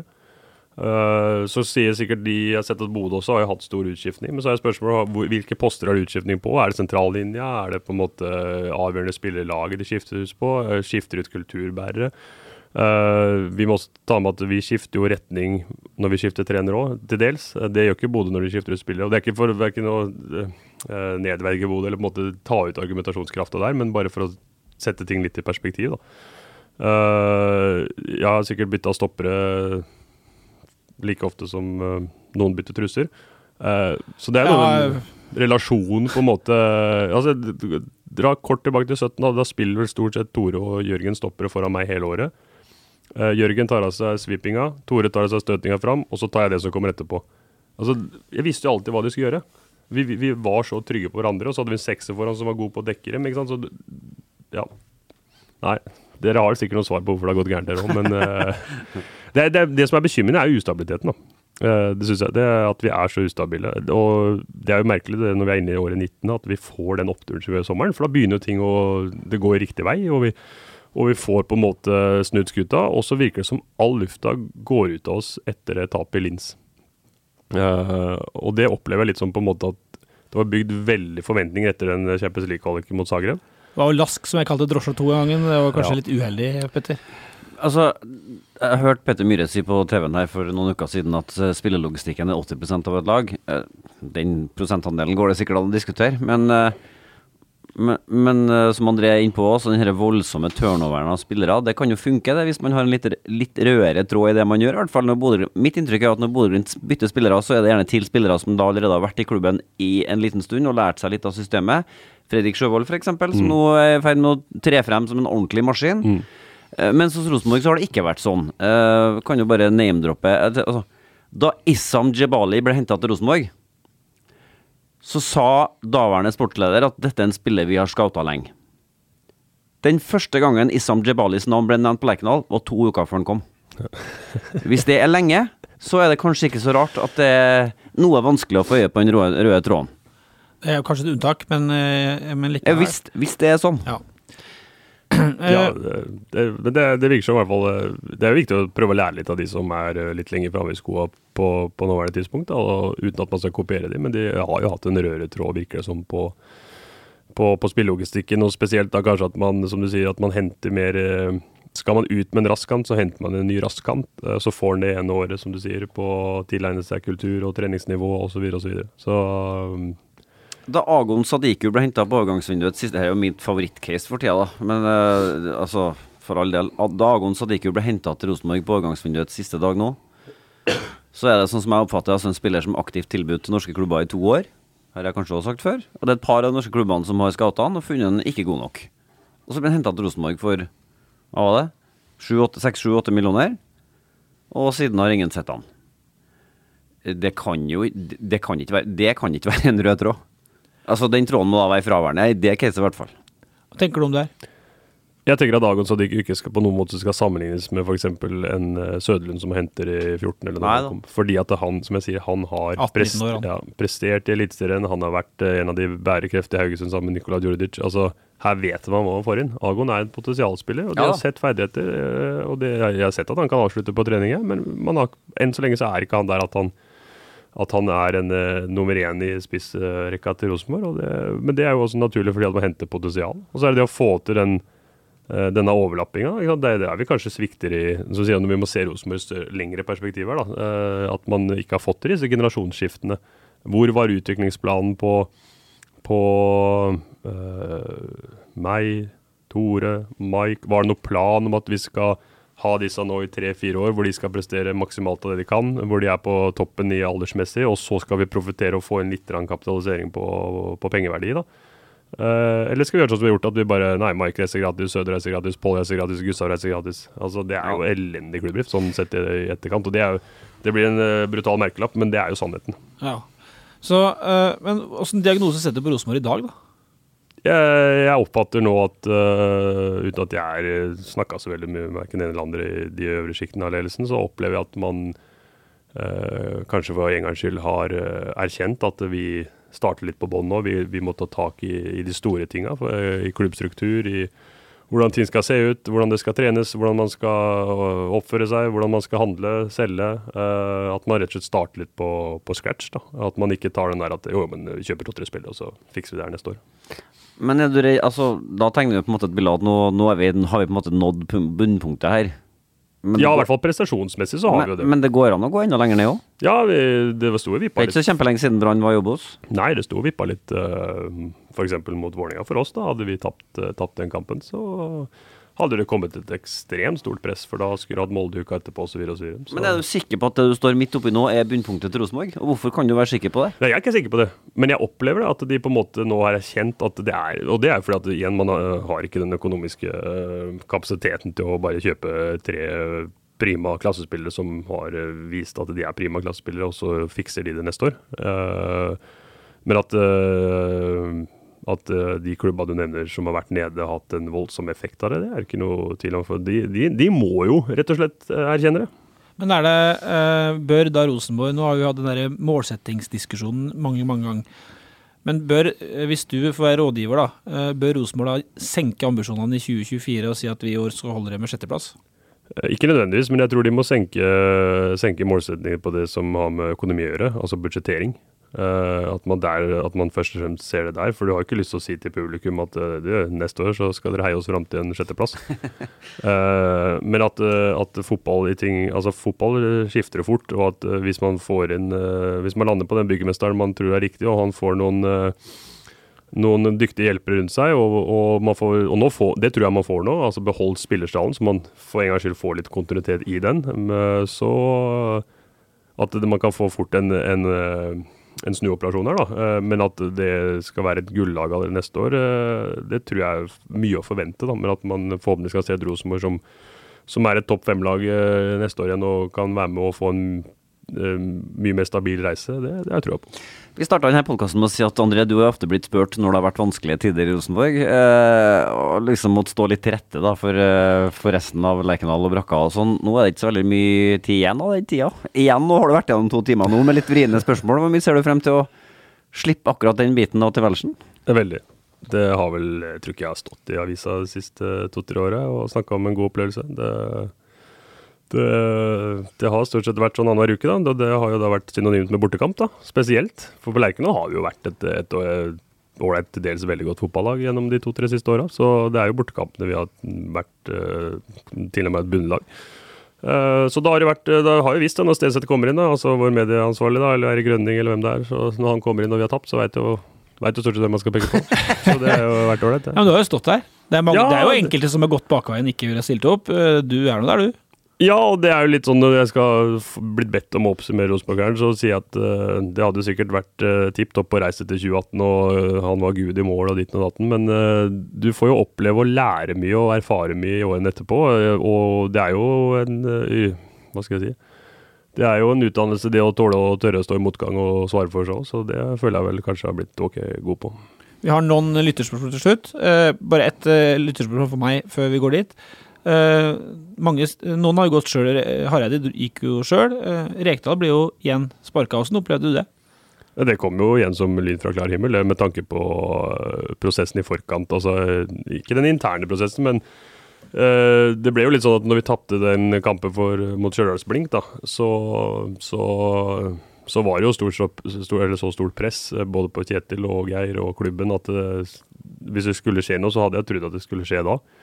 Men når vi da fikk den øh, gode opplevelsen mot øh, HamKam hjemme, og vi sto i det på Nadderud og dro inn 2-2 øh, så hadde det i hvert fall vist at det er ingen spillergruppe som hadde kasta treneren. Eh, og, så, og så kom jo den meldinga litt ut i ferien der, da. Så var det litt sånn på at det, eh, Jeg forstår jo det at eh, det har vært eh, en eh, mindre heldig spillemessig utvikling og poengmessig utvikling på våren eh, i, i år, men da trodde jeg liksom at det, de skulle stå i det litt, fordi at vi hadde i hvert fall vist at det, det er ingen som har gitt opp her, da. Uh, så nei da, da ble det en ny sparking da, og en ny midlertidig løsning. Så det er jeg godt tjent med. Eh, James lurer på hvilken Rosenborg-spiller ville du tatt med deg i krigen? Nei, det tror jeg må bli Tor, altså. Det er jo det han er kjent for, og det er det han har vært en av Norges beste på. Å stikke fram huet og, og heade den, heade den ballen unna. Det er vanskelig å komme utenom han. Uh, og da går han inn i det lette Sander spør om hva favorittstopper du foran deg i, i serien?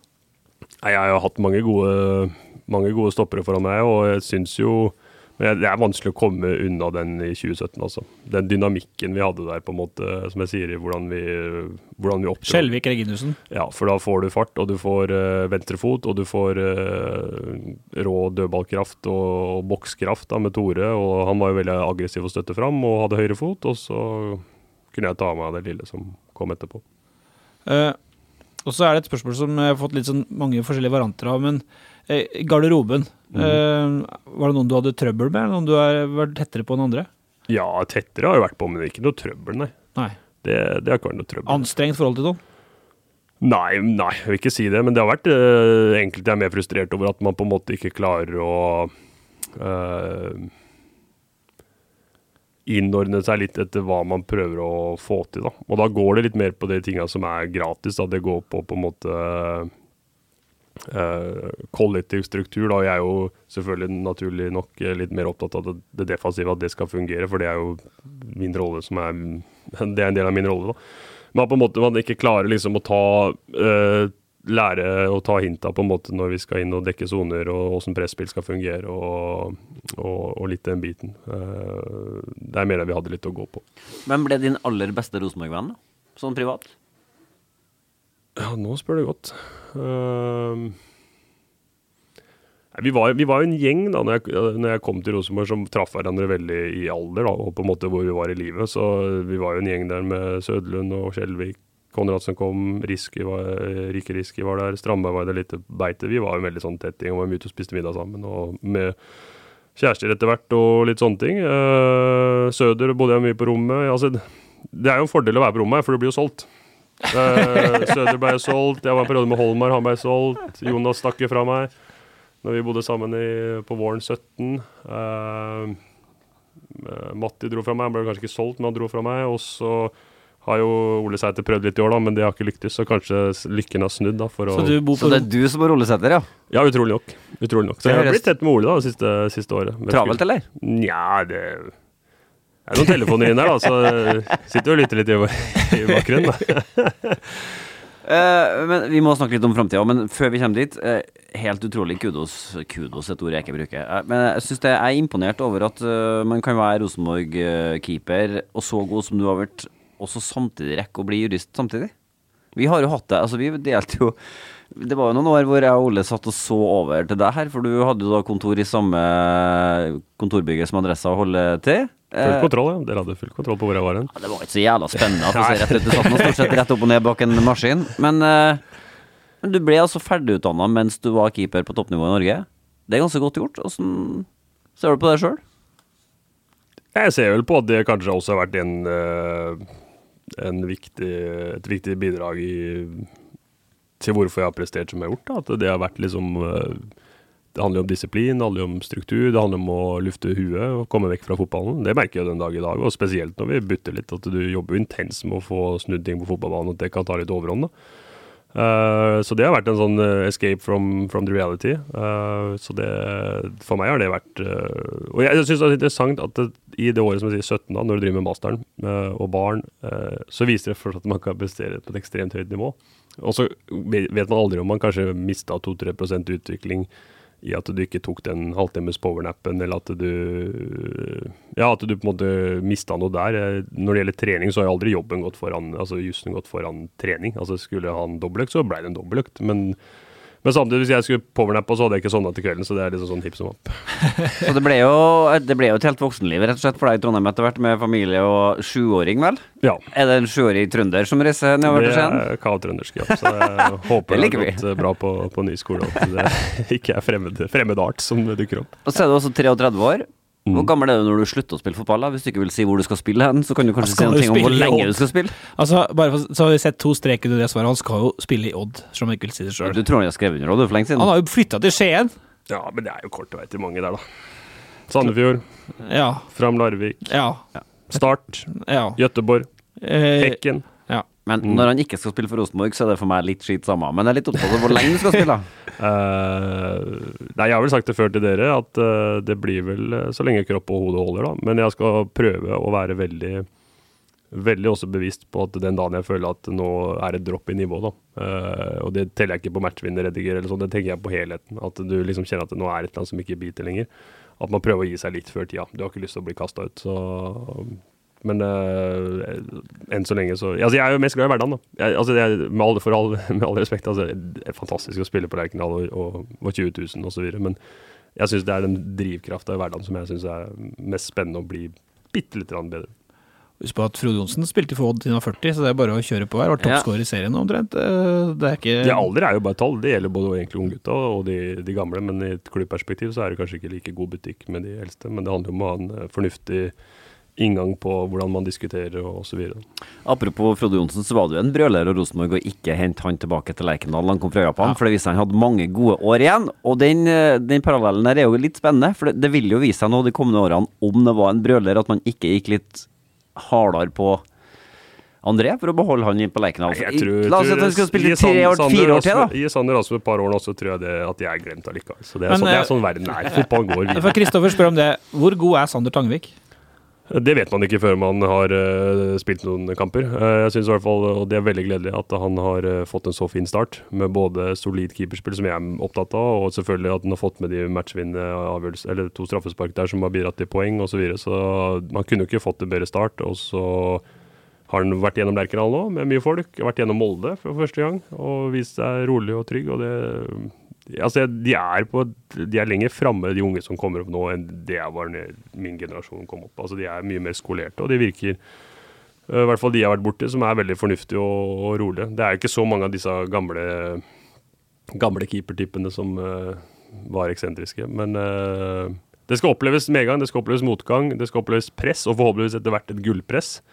Eh, skader, eh, tabber, eh, gode opplevelser. Altså, du må gjennom hele sulamitten, og det er til syvende og sist, etter å ha vært gjennom alt dette, at du kan si blei det bra eller blei det ikke bra. Med André Hansen på vei ut portene på Lerkendal, Ole, så betyr det at meg og du har eh, Ja, overlevd en ny Rosenborg-spiller, og denne gangen et eh, stort stykke Rosenborg-historie. Det har vært en ære å følge deg hele veien i Rosenborg. Det blir Det blir nesten litt rart at du ikke er der. Altså, nei, det, blir jo, det gjør jo det. Han har jo vært en del av hverdagen vår. Hvor mange timer tror du av ditt liv at du har venta på han? Jeg har sikkert venta på han en, i hvert fall ja, en måned eller to, tenker jeg til sammen. Av alle jeg har venta på en Ja, av gutter i kortbukse på Lerkendal, så er ikke André Hansen den verste, da. Det, jeg har venta lenger på andre. Men eh, nå skal du jo Du er jo ikke helt ferdig ennå. Du skal jo gå pod, nå går du podrunde. Du var med på 69. mann-podkast her. Du skal til Rotsekk. Nå skal du bli intervjua av huet og ræva og bli hylla på Lerkendal i Ja, jeg, helga. jeg håper jeg er ferdig med intervjuet i morgen, da. Men uh. Og så eh, er spørsmålet eh, Står du til helgen? Det må jo først og fremst uh, Nei, drit i jo, det. men treneren tar jo ut laget. Ja, men er du Det må vi ta med. Uh, det blir veldig avgjørende treninga i morgen og fredag. Det, Ja. Vi har uh, vært gjennom det vi egentlig kan være gjennom sånn med keepertrening, altså med Lunda. og det er en, så å si prikkfritt. Og så må jeg ha noen spilløkter, og så får vi se da om moder jord, da.